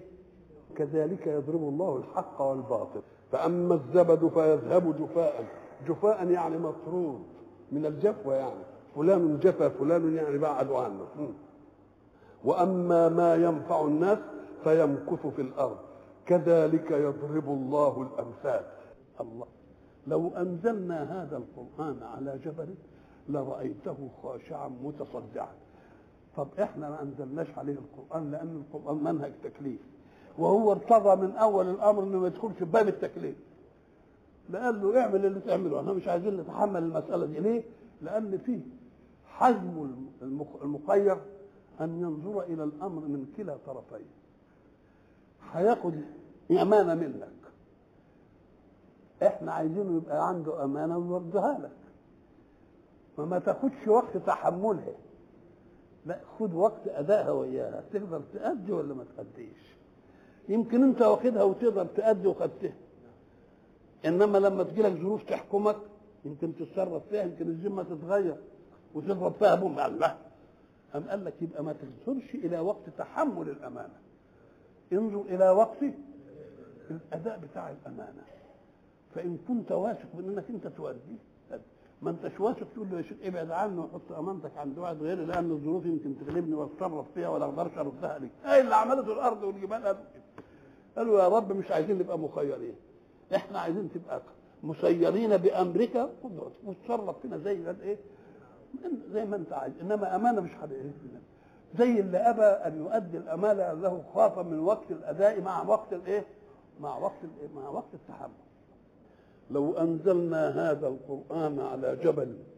لرايته خاشعا متصدعا من خشيه الله ولذلك لو انزلنا احنا ما احنا ما انزلناش يبقى مش هيبقى خاشع ولا متصدع ولا اي حاجه لو انزلنا لكان كده ما ليه؟ أم قال لك لكن له أمر آخر حينما تجلى ربه للجبل مش قال قال له أرني أنظر إليك قال لن تراني مش لن أرى فيه فرق بين العبارتين بتكوينك الآن ما ترانيش لو كان أنت ما ترانيش لن أرى ولكن لن تراني بوجودك الآن ولكن علشان اديك ان انا يعني اقدر اتجلى انظر الى الجبل فان استقر مكانه فسوف تراني طب ايه اللي حصل فلما تجلى ربه للجبل إيه؟ اه ما خدتش ذراته الارض ده مهمته ايه برضه فضل متماسك بس اندك في الارض اهو قال له انت قلنا الجبل لو كان انت زي الجبل برضه كان هيحصل لك كده اذا انت مش معد للرؤيه لاننا ما خلقناش فيك الرؤيه اذا كان البشر واحد روح نظر ضعيف حكيم عيوب ما بيشوفش يقوم يشوف العطب فيه ايه ويعمل له ايه ويعمل له مش عارف عمليه ويجيب له نظاره مش يخلي بعد ما كانش بيشوف يشوف اذا فربنا بدنا في الاخره بقى بعد ما كناش بنشوف بيكون يخلينا نشوف بدليل وجوه يومئذ ناظرة إلى ربها إيه؟ إلى ربها ناظرة يبقى اذا انا لا اراك وانت بهذا الشكل لو انزلنا هذا القران على جبل لرايته خاشعا متصدعا من خشيه الله وتلك الامثال نضربها للناس لعلهم يتفكرون احنا قلنا الامثال ان تلحق شيئا مجهولا بشيء معلوم امامك زي ما الراجل حب يوصف راجل احدث انت ما شفتش واحد احد عايز ينقل لك صوره توجدها قال لك قصرت اصابعه الاصابع الركبه اصبت كده وغاص قذاله بين كتفيه خلاص فكانه متربص ان يصفع خايف ان واحد يضربه قلق وكانما صفعت قفاه مره فاحس ثانيه لها فتجمعت طب مين يبقى هدى مثل يخلينا ايه يخلينا ادي المثل يبقى المثل جاء شيء واضح قدامك علشان يديك شيء ايه يبقى مثلا المثل موضعه انه يعمل ايه يجيب للانسان حاجه مجهوله ويجيب له حاجه معلومه تبقى وسيلته الى ايه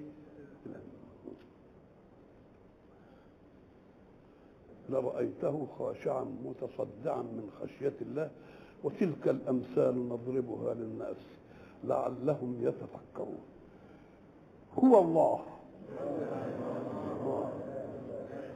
هو الله هو الله كده هو الله ولذلك قال هناك في آية ثانية قول الله ثم ذرهم في خوضهم يلعبون بس يقول الله بس وبعدين عبر عنه يقول ما فيش إله إلا هو ولذلك واحد سئل من العارفين قال له الله يقول قل الله ثم ذرهم ولمن عمل يعني لا اله الا الله طب النبي قال خير كلمة قالها الأنبياء مش عارف إيه، لا إله إلا الله قال له أخرجني من حيز النفي وأنا أقول إيه يعني إيه لما أقول لا إله ويمكن روحي تطلع قبل ما أقول إلا الله قام قال لك لا لما عارف انك ربنا هتقولها مش ممكن ياخدك قبل ما تكمل ممكن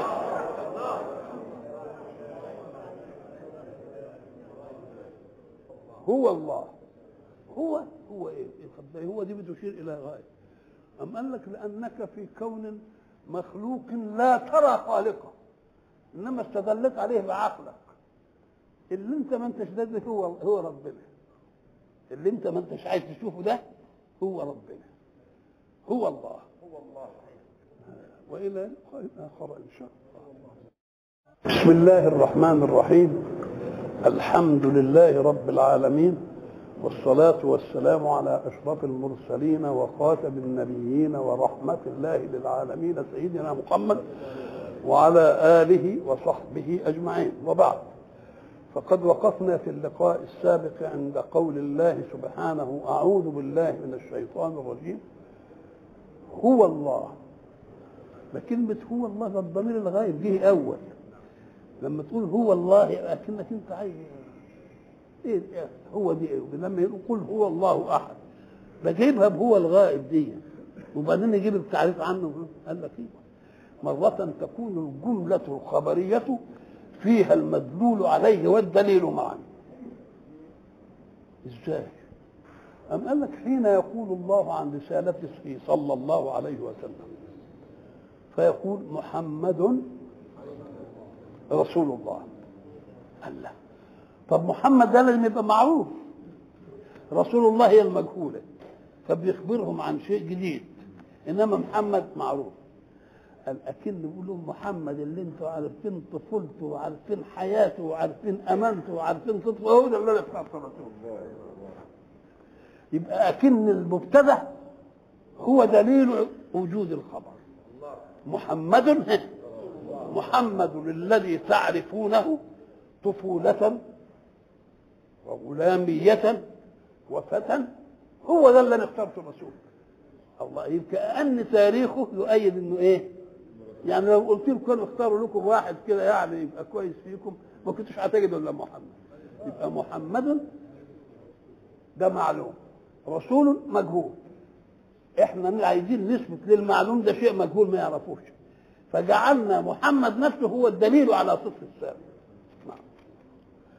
هو الله الذي لا اله الا هو الله الذي لا اله الا هو ده كلام عن الله الله يبقى علم وجود كون ما فيش بقى زيه ده موضوع تاني يبقى الله اسم علم على واجب الوجود صفاته الثانية بقى القادر المحيي المميت دي صفات الله يبقى إذا الحق سبحانه وتعالى حينما علمنا أن كل شيء نعمله لازم نبدأه باسم باسم مين؟ بسم الله ليه قال لك لأن ربنا خلق الجوارح وخلق ما ينفعل لها لا بقدرتها ولكن بإظهار الله لها قال لها يا جوارح كوني عبد لمين لصاحبك عايز يمشي برجليك للمسجد يمشيه عايز يروح القمارة روحيه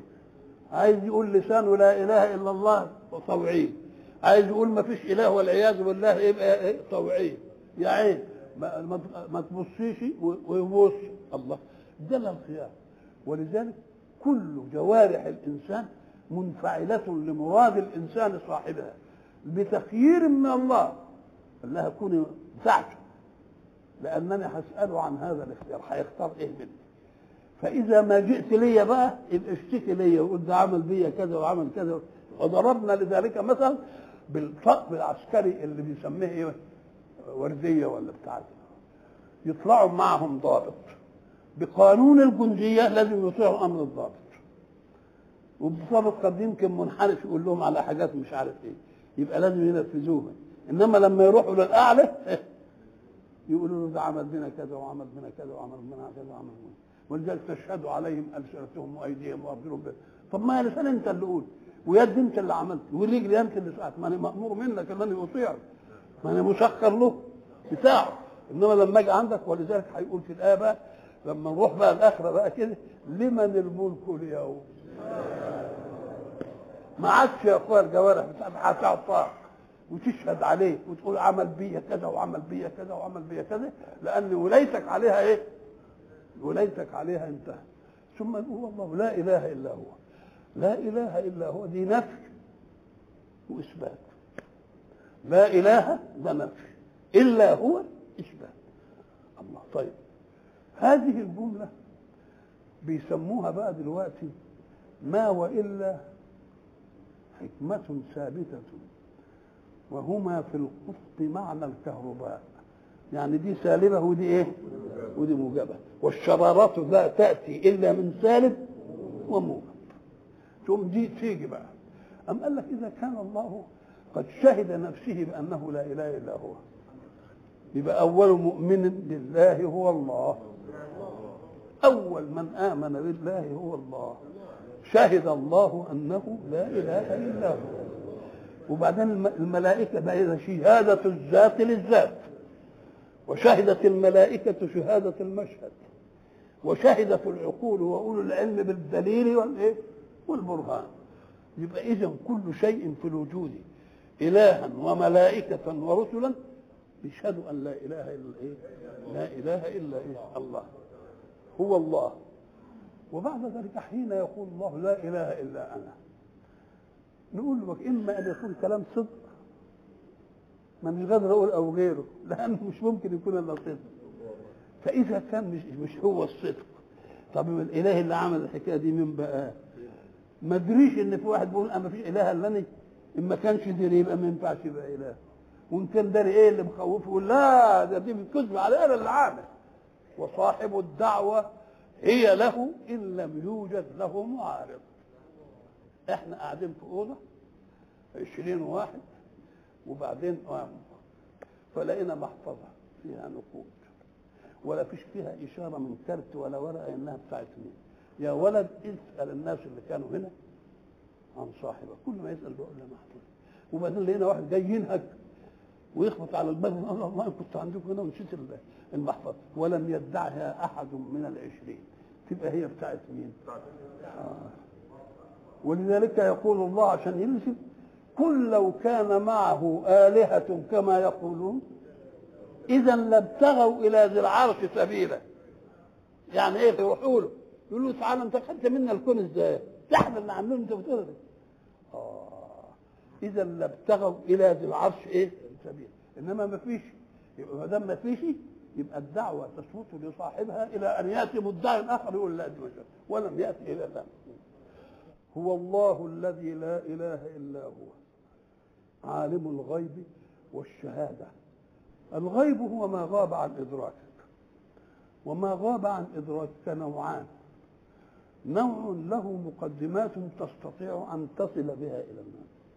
زي ما بنجيب الهندسة ونجيب التمرين ونقول المطلوب كذا ونجيب الدليل ده اسمه غيب عنك الآن لكن الله أعطاك مقدمات له تصل بها لإيه؟ كل كل الابتكارات اللي بتوجد دي كانت غايبة تلفزيون كان غير آه، آه، آه، راديو كان غير تليفون كان غير كل دي كانت غيب لكن الله جعل لها ايه مقدمات توصل العقل ليه يبقى هي كانت غيبا في فتره ثم صارت مشهدا في فتره وقد يكون غيبا عليك ولكنه ليس غيبا عن غيرك لما ينسرق منك حاجه انسرقت هي هي غيب عنك انما مش غيب عن اللي سرقها يا اخي ومش غيب عن اللي تواهب ها ومش غيب عن اللي شافه ومش غيب عن اللي دلهم يبقى فيه غيب لكن له مقدمات قد يعرف بها اللي سنريهم آياتنا في الآفاق وفي أنفسهم كل دي غيب معنى غيب إن له مقدمات ولذلك احنا زمان ضربنا مثل في الجامعة للطلاب كلية الهندسة مثلا اللي بيترجم على النظرية ايه؟ مية بيعمل ايه؟ قول كذا يساوي كذا حسب نظريه 99 طب وبترجم على 99 برضه حسب نظريه كذا ونظريه قبلها 80 مثلا سلسل سلسل لحد النظريه الثانيه كذا يساوي كذا وهي مش عارف ايه حسب نظريه ايه؟ واحد طب وبترجم على واحد بقى مستقيم وأتقل مستقيم وبتاع زي بتنقى قائمتين جبت منين بقى؟ قال لك بأمر بدهي معنى بدا يعني مطمور في الكون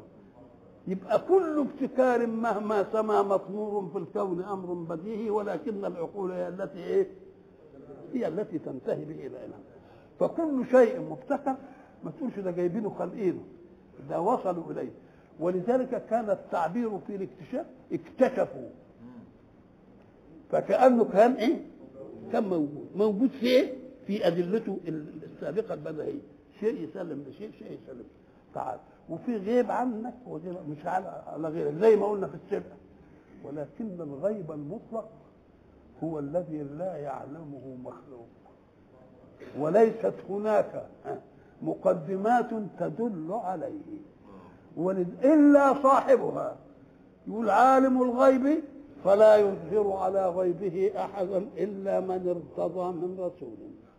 يبقى دي ملوش لا مقدمات تعرف به ولا له خلق يعرفوه وخلق ايه يجهلوه ولذلك الذي يدل على انه سمي كل اختراع اكتشاف يدل على ان الذين اخترعوا اولا كانوا مؤمنين بوجود الاشياء من الحق سبحانه وتعالى وهي موجوده فاكتشفوها والله لو كانوا هم دول ابتدأوا ابتدأوها ما كانوش قال لك اخترعوا هو الله الذي لا اله الا هو عالم الغيب والشهاده هو الرحمن الرحيم الله طب عالم الغيب ده يحضر كويس انما الشهاده دي المشهود دي طب ما هو الناس برضه تعرفها قال لك لا مشهود لك غير مشهود لغيرك اه مشهود لك غير مشهود مشهود ايوه مشهود لغيرك وهناك بقى كنا سئلنا ونحن في سان فرانسيسكو في قول الحق سبحانه المستشرقين قاريين في قول الحق سبحانه وتعالى يعلم الجهر من القول ويعلم ما تكتمون فالمستشرق فاجر يقول يعلم الجهر من القول طب ما ده قول مجهور ايه العظمه فيها دي ما تكتمون صحيح اللي تكتمون اعرفه انما الجهر هو الجهر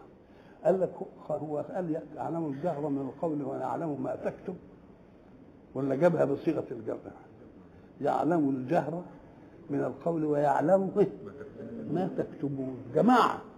أم قال لك خلي بقى جماعة مجتمع كده ويتفقوا بصوت أي حد وبعدين تزعبط على مين اللي سقط ما تعرفوش خلاص دي قال لك ربنا انا اعرف احط الصد لصاحبه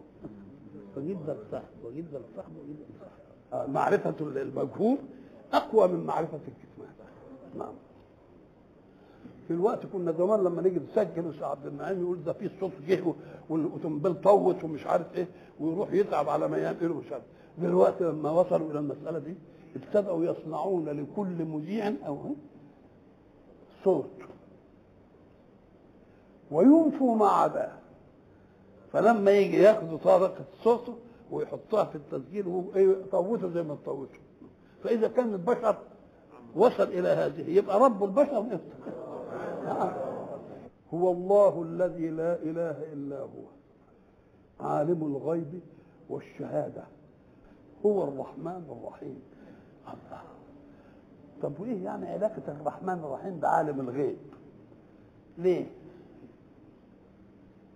أم قال لك ليظل غيب كل الخلق مستور عن الخلق ليه لتسير حركة الحياة ولذلك ما يقولش ما تتجسدش ولذلك كانوا البيوت اللي كانت اخصاص زمان معنى خص يعني شويه غاز كده معمولين وفيها فرص قال لك اللي يبص من خرق منهم وصاحب البيت الخص ده يشوفه ويجيب نبره كده ويفسقها في عينه ما يعملوش ليه لانه هو الذي اجترأ وايه ليه لان معنى بيوت ان البيوت كل واحد محفوظ كافي حتى البيت الواحد كل واحد له اوضه مثلا وكل واحد له خلو لنفسه الثاني ما يعني الواحد في اوضه نومه غير قاعد في الصاله يبقى له لبس مخصوص غير يخرج خروج عادي في الشارع غير يروح نادي كل حاجه لها ايه؟ ده لبس مخصوص فربنا بيده يحافظ على هذه الاشياء محافظه على عورات الناس ولذلك امرنا ان لا نتتبع عورات احد لأن من تبعه هيتبع عورتك وبعد ذلك يفسد رأي الناس في الناس فإن كان فيك خصلة خير زهدوا فيك لما عرفوا من الشر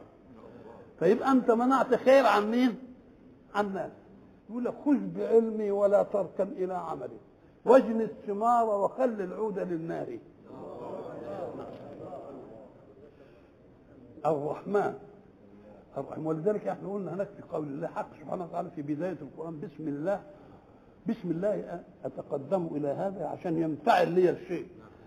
انت ما جعلتوش منفعل بذاتك ده بتسخير الله ده بسم الله قد تكون عاصيا وتبتدئ ومش عارف ايه يقول لك برضه قولها لانني برضه رحمن ورحيم مش هحرمك عطائي عشان غبائك هتاخد عطائي لانني بدي الكافر نعم عالم الغيب والشهاده هو الرحمن الرحيم هو الله الذي لا إله إلا هو الله شب وجابها ثانية ثانية ليه؟ هو الله الذي لا إله إلا هو الملك فيه ملك وفيه مالك المالك هو الذي يأخذ شيئا في حيزه مهما كان كل واحد يملك حاجة إن شاء الله يكون توب لنفسه مش كده؟ والملك يملك المالك وما ملك اللي هو بقى مسيطر على الآية وكل والميم واللام والكاف بتتشكل بأشكال تعطي معاني فهي ميم ولام هه وكاف ملك الميم الأول مفتوحة والثانية إيه مكسورة الثالثة بتبقى حسب الإعراب فالكلام في الأول وفي الإيه ملك طيب إذا قلنا إن ملك فتحناهم الاثنين بقت لها معنى ثاني الملك خلاص وإذا قلنا ملك بقت معنى ثاني الملك هو المالك والمملوك هو الملك طب وإيه ملك ملك فتحناها كده ونطقنا الملك قال له مش هناك ايه بملكنا اه بملكنا يعني ما كانش في ايدنا اننا نعمل غير كده ما كانش بايدنا اننا نعمل ايه خلاص الحق سبحانه وتعالى قال في في سورة مالك يوم مالك يوم الدين مالك مش ملك يوم الدين ليه؟ قال لأن ملك كل واحد والملك يملك الكل إنما أصل في الآخرة ما فيش حد هيملك حاجة يبقى على طول إيه؟ هو الله الذي لا إله إلا هو الملك القدوس قدوس القدوس دي مبالغة في الطهر والتنزه منزه عن النقص في كل شيء طهور يطهر كل شيء هو الطهور ادي معنى ايه القدوس ولذلك تجد تسبيح الملائكه سبوح قدوس سبوح يعني بتاع سبحانه يعني مفيش حاجة زيه يبقى قدوس وياه سبوح ايه رب الملائكة رب الملائكة والروح وقلنا بقى لو نظرت إلى ما وجد في الكون من تعديات على مال الحق وإعطائه للناس تجد في أشياء ما قدرش الناس يدوها للناس مثلا الحق يسمي نفسه الرحمن حد سمى اسم الله دي ابدا مع وجود كافرين وملاحده طب ليه ما سموش ما تعدوش كده وقلنا انا اسمي ولدي الله ليه ربنا صرفهم قال لك الصرفه دي تبقى من عند الله انما ده هم مصروفين ليه أم قال لك لأنه ما يقدرش يقول على ده يمكن الكلام ده صح ربنا ياخده هو الولد ما عمل طيب الناس كرموا الناس وقال له انت كذا وانت كذا مفيش منك وانت انما هل قال احد لاحد سبحانك هذه برضه من الممنوعات على البشر سبحانك ولا تقال الا لك وبنتحدى ان واحد يقولها لحد الله ولذلك الذين قالوا بالصرفه يعني اعجاز القران صرف الله العرب عن ان ياتوا بمثله ولولا صرف الله للعرب ان ياتوا بمثل كانوا يقدروا يجيبوا اما قال لك طب ما انت جبت المعجزه من الاول ما دام صرفوا على انهم يقولوا هي امه بلاغه يبقى الاعجاز جه بقى نعم يبقى في حاجتين ما تجدش له سمي وما تجدش حد قال لحد سبحانك ما تقالش ما لم يقولها احد لاحد ولذلك جئنا في اركان الاسلام الاركان الاسس اللي بني عليها الاسلام مش هي الاسلام ده الاساس اللي انبنى عليه الاسلام اذا فالاسلام فوقها دي الاعمده والمش اللي طلع عليها الاسلام قلنا ايه شهاده ان لا اله الا الله مش كده وهذه يقولها الانسان في عمره ولو مره واحده نشهد ان لا اله الا الله خلاص وبعدين اقام الصلاه طيب في الصلاه وبعدين ايه ايتاء الزكاه طب ايتاء الزكاه يمكن ما عنديش مال ولا ليا حركه سقط عنك طب صوم رمضان مش مستطيع ولا مسافر حج البيت ما عنديش استطاعه يبقى ايه اللي فيه طب لا اله الا الله الكلمه الاولى دي بنقولها مره واحده تكفي مره واحده ام قال لك ما فيش الا الصلاه هي اللي ملهاش بديل ليه؟ كل الأركان كانت بتكليف للوحي ولكن الصلاة وحدها كانت بالتكليف المباشر من رب محمد إلى محمد وما دام كانت بالتكليف المباشر من رب محمد إلى محمد يبقى دي ما تسقطش ولذلك قلنا زمان ان الرئيس لاي دائره اما يكون عنده حاجات روتينيه بيمضي وخلاص يودي الورقه دي هنا ويوديها هنا ويوديها خلاص حاجه مهمه شويه يقوم يكلم صاحبه يقول له التليفون جاي لك الورقه الفلانيه يبقى خد بالك منها مش عارف إيه. في شيء اهم شويه يقول له تعالى لي هنا احسن انا عايزك اهي الصلاه تعالى لي هنا احسن انا عايزك عشان يكون الايه الفرض بقى ايه ولذلك لما كانت الصلاة لا تسقط حتى ولو كان الإنسان حررا ما دام عنده وعي لازم يصلي بغموش عينيه بأن يقصر أفعال الصلاة على قلبه ما تسقطش أبدا لأنها تكليف من الله عزيز ونافع ولما كانت كذلك جعل الله فيها بقية الأركان فبقية الأركان التي تسقط عاشت في الصلاة لأنك في كل صلاة وفي كل تشهد أن لا إله إلا الله وأن محمدا رسول الله وفي كل صلاة تزكي لأن الزكاة كما قلنا انت بتدي حته من المال اللي هو ايه فرع وجود زمن للعمل المال فرع العمل والعمل عايز ايه زمن يبقى الصلاه خدت الزمن ده يبقى مش خدت ثمره الزمن ده خدت حته من الزمن نفسه يبقى ابلغ من الصوم ولا لا ده إيه؟ يبقى الزكاه بتاخد حته من المال لا حته من المال انما المال بيفضل زي ما هو لا معلش كده ده هي عملت خدت الزمن اللي بيجي منه الايه اللي بيجي منه العمل طب والصيام قال لك برضه خد حته من الصلاه ليه لان في حاجات تصح ان تفعلها في الصيام ولا تصح ان تفعلها في الصلاه يبقى اذا الصلاه امساك عن اشياء وزياده عن الصوم كمان برضه تتكلم ومش عارف إيه، وتجري وتعمل دي وتعمل دي الله الله الله لكن الصلاه ساعة ما تيجي تصلي الشيء اللي كان محلك تعمله وهو صايم تجري تتكلم اتمنع يبقى دي صيام وزيادة ولا لا؟ طيب علشان حج البيت اللي هو الركن الأخير المستوفي لأركان كل فرض عمال بتتحرى إنك أنت متجه لإيه؟ يبقى من اللي قال لك الصلاة عماد الدين من أقامها فقد أقام الدين ومن هدمها فقد هدم الإيه؟ فقد هدم الدين. والله الذي لا إله إلا هو الملك القدوس هو طاهر في ذاته عن كل نقص ومنزه عن كل ايه عن كل غير كمال السلام السلام مشتق هو من السلامه السلام كله سلامه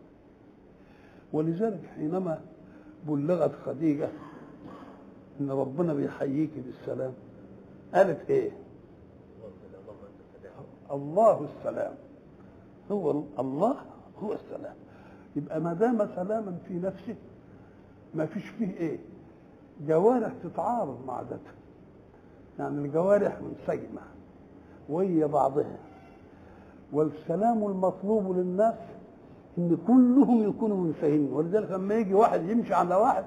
يقول له السلام عليكم لانه طارئ عليهم ما نعرفش طارئ بشر ولا إيه، يقول السلام عليكم انا جاي من سلام واحنا نرد عليه لانه غريب عنا نقول له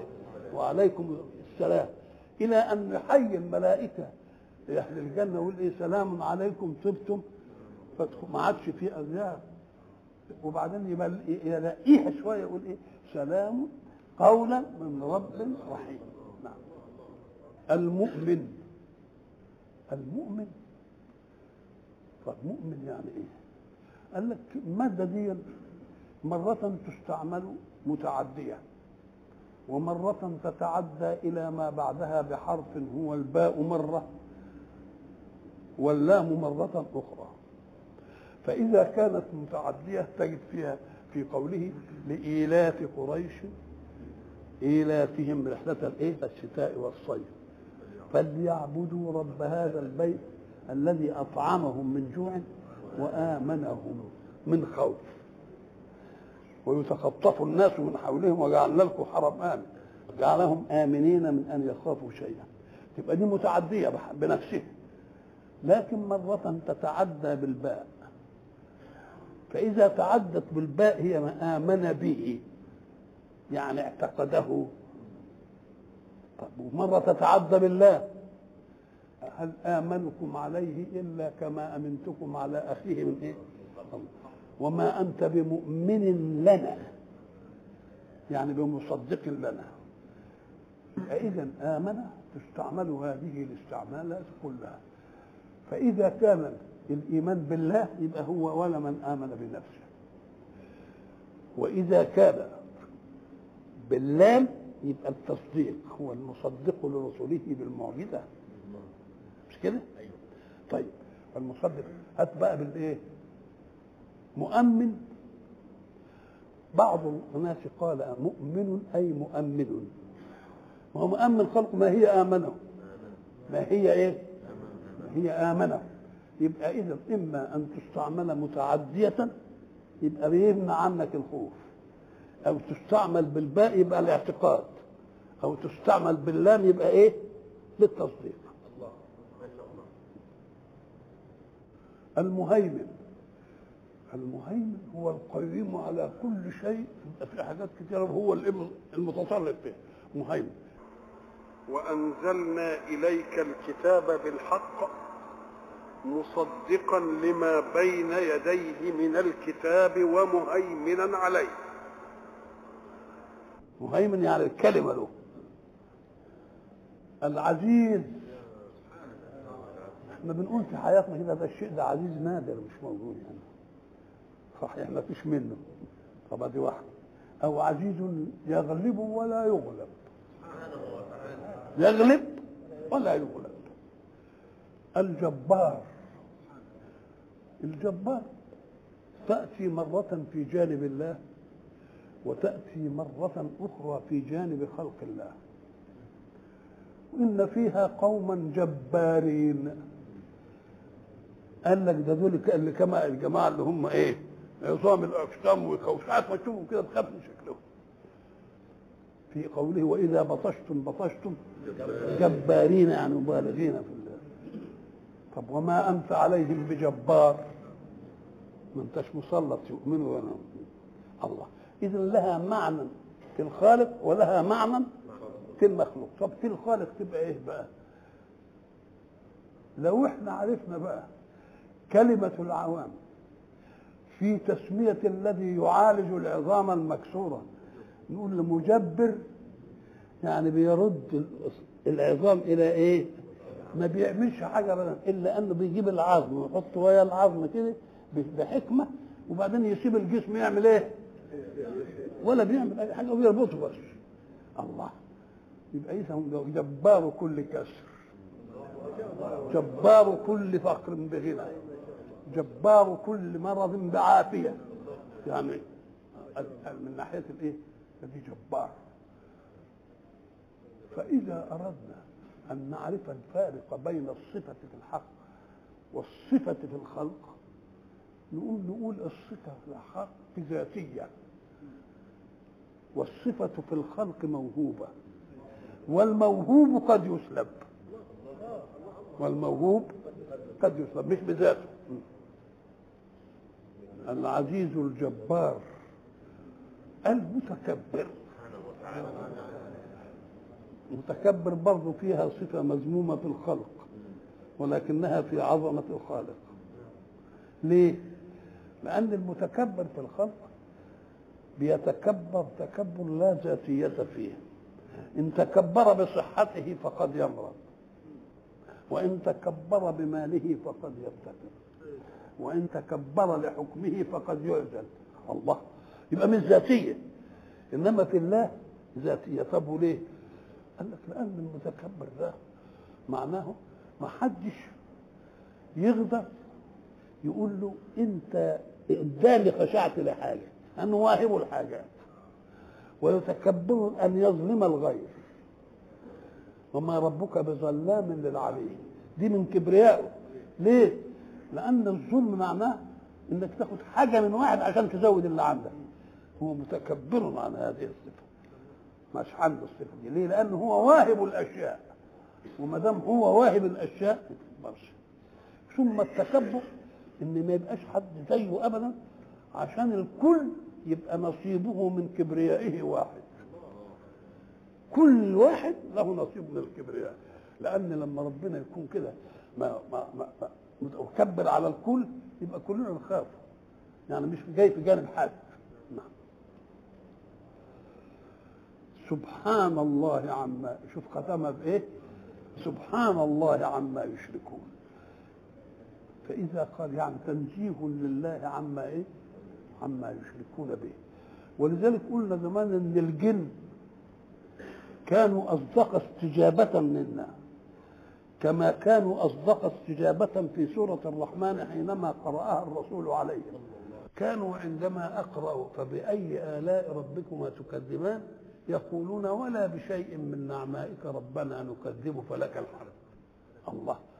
فدي وبرضه وفاهمين فهم دقيق ولذلك ايه في سوره الجن تقرا قول الحق سبحانه وتعالى وانه تعالى جد ربنا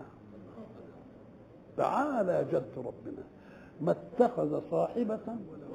ولا ولدا الله تعالى عن هذه ما اتخذ صاحبة فكأنهم علموا أن يمكن أغلب الفساد من الصاحبة والولد إنما أموالكم وأولادكم إيه فتنة نعم سبحان الله عما يشركون هو الله برضه هي هي هو الله الخالق الخالق والبارئ والمصور في خيط واحد لأن الخلق إيجاد معدوم والباري خلقه على هيئة ليؤدي مهمته زي ما تبر القلم عشان بتكتب به وتبر القوس عشان تصوبه كده يصيب يبقى الخالق إيجاده من من عدم وبعدين ينخلق على هيئة يؤدي المطلوب فيه الولد قال لابوه ابو الولد حداد وهو قال له يابا ده الولد سعيد عمال يعوج في الحديد اللي انت حاطه العدل عمال يعوج فيه اما ابوه ضحك قال له الولد عشان اصلا بيعمل خطاف بيعمل خطاف لازم كده يمتنع عشان يمتن فالولد شايف ان ما دام عمود كده العود من الحديد عدل كده يفضل عدل يقول لا بيؤديه اهدي بقى يبقى الخالق ايجاد معدوم وبارئ على هيئة ليؤدي إيه؟ مهمته كويس المصور يصوره كيف شاء في أي صورة ما شاء ركبه يبقى دي طلاقة الإيه؟ أولا خالق قدرة تبرز والقدرة لا تبرز إلا ما أراده الحق يبقى الإرادة بترجح إن أريد دي يبقى الإرادة توجد ثم القدرة تجيب ثم البارئ يوضبها على وفق ما, ما تؤدي عملها وبعد ذلك يأتي المصور فيعطيها الصورة لما تنزل إلى الصور كده ما تجدش مش ممكن تجد صورة زي صورة دي اسمها طلاقة القدرة طلاقة طلاقة القدرة لأن حتى المهندسين الذين يصنعون الأشياء بيعمل قالب ياخد عليه الايه الكوبايات كلها قالب كده ويعمل وياخد عليه الكوبايات كلها وده ليه لانه ما يقدرش يعمل كل حاجه بحاجه لا بيعملها ايه كلها بايه بقالب واحد انما هو لا في طلاقة القدوة يخلق ده ويعمل ده والصورة دي غير الصورة دي والصورة دي ليه؟ لأنه يريد أن يوجد سمة التميز للخلق لان لو واحد زي واحد يمكن واحد يقول لك ده فلان يقول لك ده مش هو يا اخي انت ظلمت يبقى لما يكون كل واحد ايه ولذلك ادي حكسه الفش والتشبيه ها جت عشان كده مختلفه ولا مش مختلفه وبصمات الصوت اللي هي جديده دلوقتي مختلفه ولا مش مختلفه اهو دي من طلاقه القدره في ايجاد الصوت بقى قادرين على ان نسوي بنانا لا ما سواش بنان خلي كل بنان له له خرطه واحده فخدوها الاول وبعدين بقى دلوقتي عملوا ايه بصمه الايه الاصوات هو الله الخالق البارئ المصور كلمة الخالق هي اللي يوجد من عدم هي القضية التي لم يناقضها مخلوق مهما كان كافرا قضية الخلق دي ولذلك هناك يقول ولئن سألتهم من خلقهم ولئن سألتهم من خلق السماوات والأرض ما يقولون الله طب ما دام هو اللي خلق الإنسان وخلق الأرض السماء طب انتوا بقى كل ما كل شيء بقى نعمة شيء خلق لكم سماء وأرض وشيء خلقتم له وهو أنتم لا هم حد ادعى انه خلقهم ولا انت حد تدعي انك خلقهم ازاي بقى طب قال لك الأدلة التفصيلية يقول لك تعالى بقى نبحثها عقليا كده طب الكون موجود قبل آدم فآدم وجد فطرأ على كون هل الطارئ على كون يقول أنا اللي عملته ما يقدرش يقول أنا اللي عملته لأنك أنت طارئ فوجدته طيب إذا كان الولد اتولد كده وبعدين وجد اهله مش عارف ايه وبتاع وهدم وعمالين ياكلوه ويشربوه ويذلوه ويعملوا فيه الحاجات اللي ما يقدرش يعملها لنفسه يقدر الولد يقول انا خلقت نفسي الله يبقى اذا لا يمكن لانسان ان يدعي انه خلق ولا خلق السماء والارض لانه طرا عليها والطارئ على الشيء لا يدعي انه هو الذي اوجده لانه وجد فيه وكذلك الانسان لا يدعي انه خلق نفسه ولا خلق الناس لانه لو قال كلمه زي دي بقول لك ابوه يضربه بال يبقى قضيه الخلق دي هي القضيه الاولى اللي ما حدش يقدر ايه فيه وما دام هو اللي خلق الكون لك وخلقك قبل بعد ما خلق الكون يبقى ما يصحش بقى تتكبر عليه احنا ضربنا مثل وقلنا انسان راكب طياره والطياره سقطت به في صحراء ولم يجد أحد فيها ولا, ولا أي حاجة فيها ثم غلبه الهم فنام ثم استيقظ فجأة فوجد مائدة عليها طعام من أشهر الاطعمه فقعد يبص كده ويبص حواليه ما يلاقيش حد قعد يدور حواليه كده مين اللي عمل العملية دي؟ هل يدعي أنه هو الذي عملها؟ لا ما يدعيهاش يبقى بيدور على اللي عملها أم خلقوا من غير شيء أم هم الخالقون لا دي ولا دي يوم بعدين لقى بعيد واحد جاي يجري قال له ايش مين اللي عمل يعني قال له الراجل سيده هذا المكان بيننا وبينه كذا كيلو وشاف الطياره وهي وقعت اراد لكم الاكل ومش عارف ايه بتاع الله يبقى اذا ساعه ما تشوف حاجه مالكش دخل فيها لازم تعرف مين اللي عملها سببها ايه ولنا بالعقل لما نكون قاعدين كده في أوضة والجرس ضرب كلنا يؤمن بأن طارقا بالباب لكن حين ندخل في تفصيل الطارق نختلف راجل ولا امرأة طفل ولا مش عارف ايه جاي جاي يعني جاي شامت ولا جاي عايز ايه اسمه ايه مراد ما تعرفش إذا أنت لا تعرف إلا الوجود فقط إن حد هو موجود. فإذا دخلنا بقى قلنا عشان نتصور الغيب ده ما حدش يعرفه حتى ينبهه عن نفسه من أنت تقول أنا فلان طب وجاي ليه؟ جاي لكذا وكذا وكذا وكذا وكذا وكذا يبقى من الذي دل على نفسه أولا؟ الحق سبحانه وتعالى أنا اللي خلقت ان كنتم تبحثوا عن الخالق ما خلق وبعدين ما حدش ادعاه يبقى هو اللي خلق ولا لا يبقى هو اللي خلق قضية الخلق هي القضية الأولى التي لم يدعها أحد حتى عن طوال الملاحدة البارئ المصور له الأسماء الحسنى أسماء ما هو الاسم هو الاسم هو علم على المسمى طيب وحسنى بوصف وصف يبقى متى انتقل الوصف إلى اسم أم قال لك إذا اشتهر به يبقى هو ما دام يشتهر به يبقى ازاي؟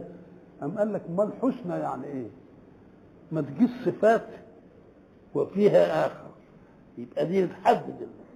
ولذلك قال صفات الحسنى مع أن اسم مذكر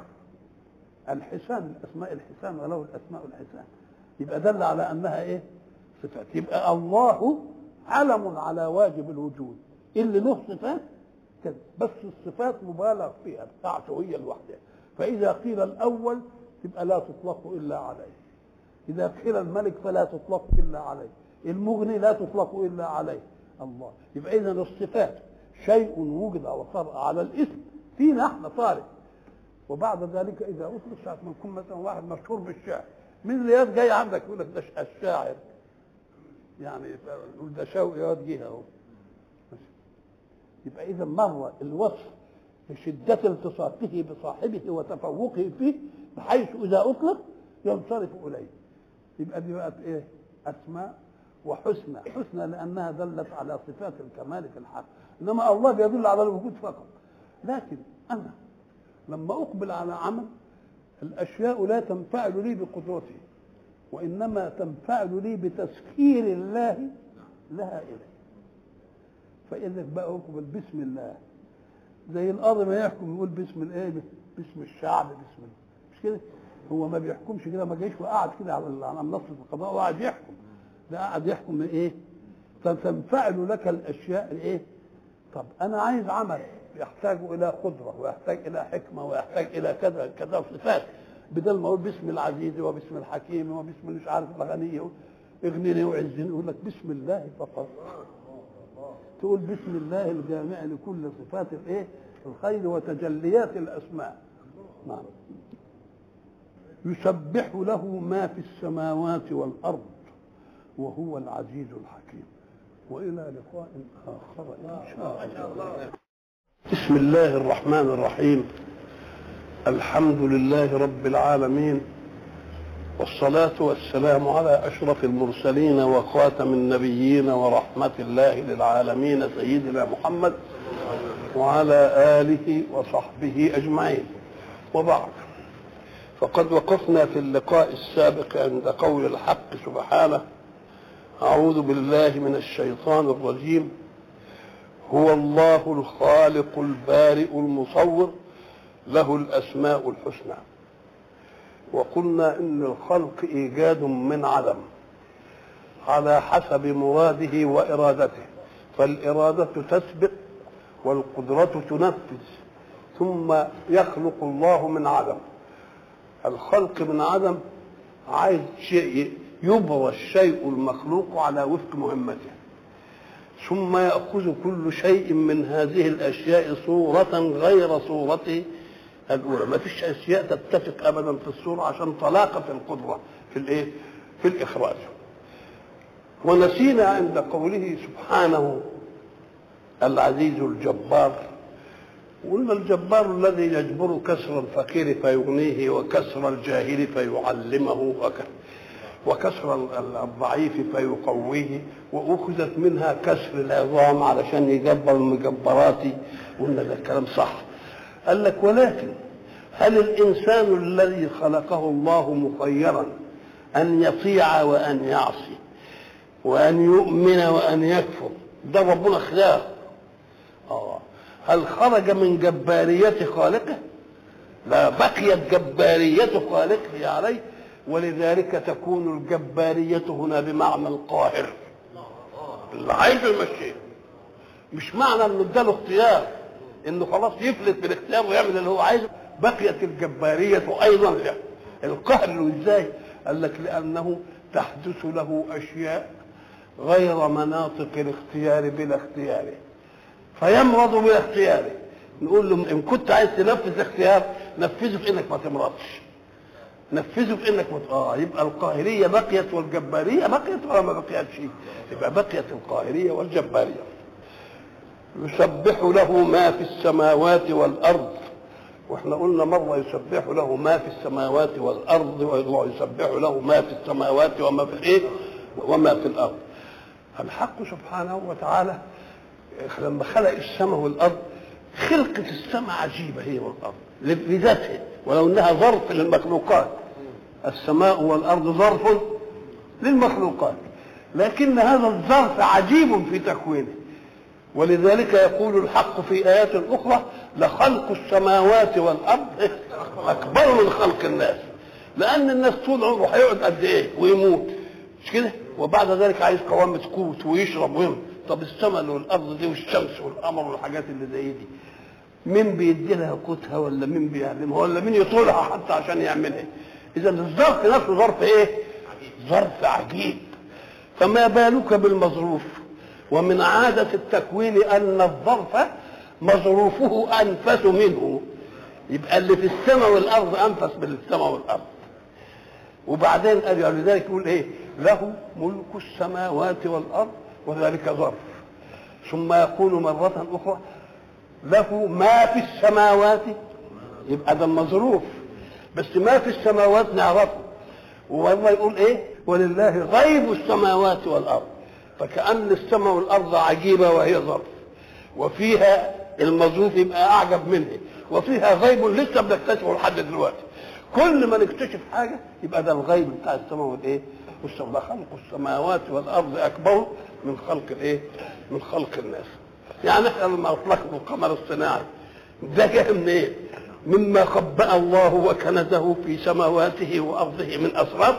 بحيث تستطيع ان يلتقط الطيار ويختلف ويروح ويجي ويدي ناس نعم يسبح له ما في السماوات والارض وهو العزيز الذي لا يغلب يغلب ولا يغلب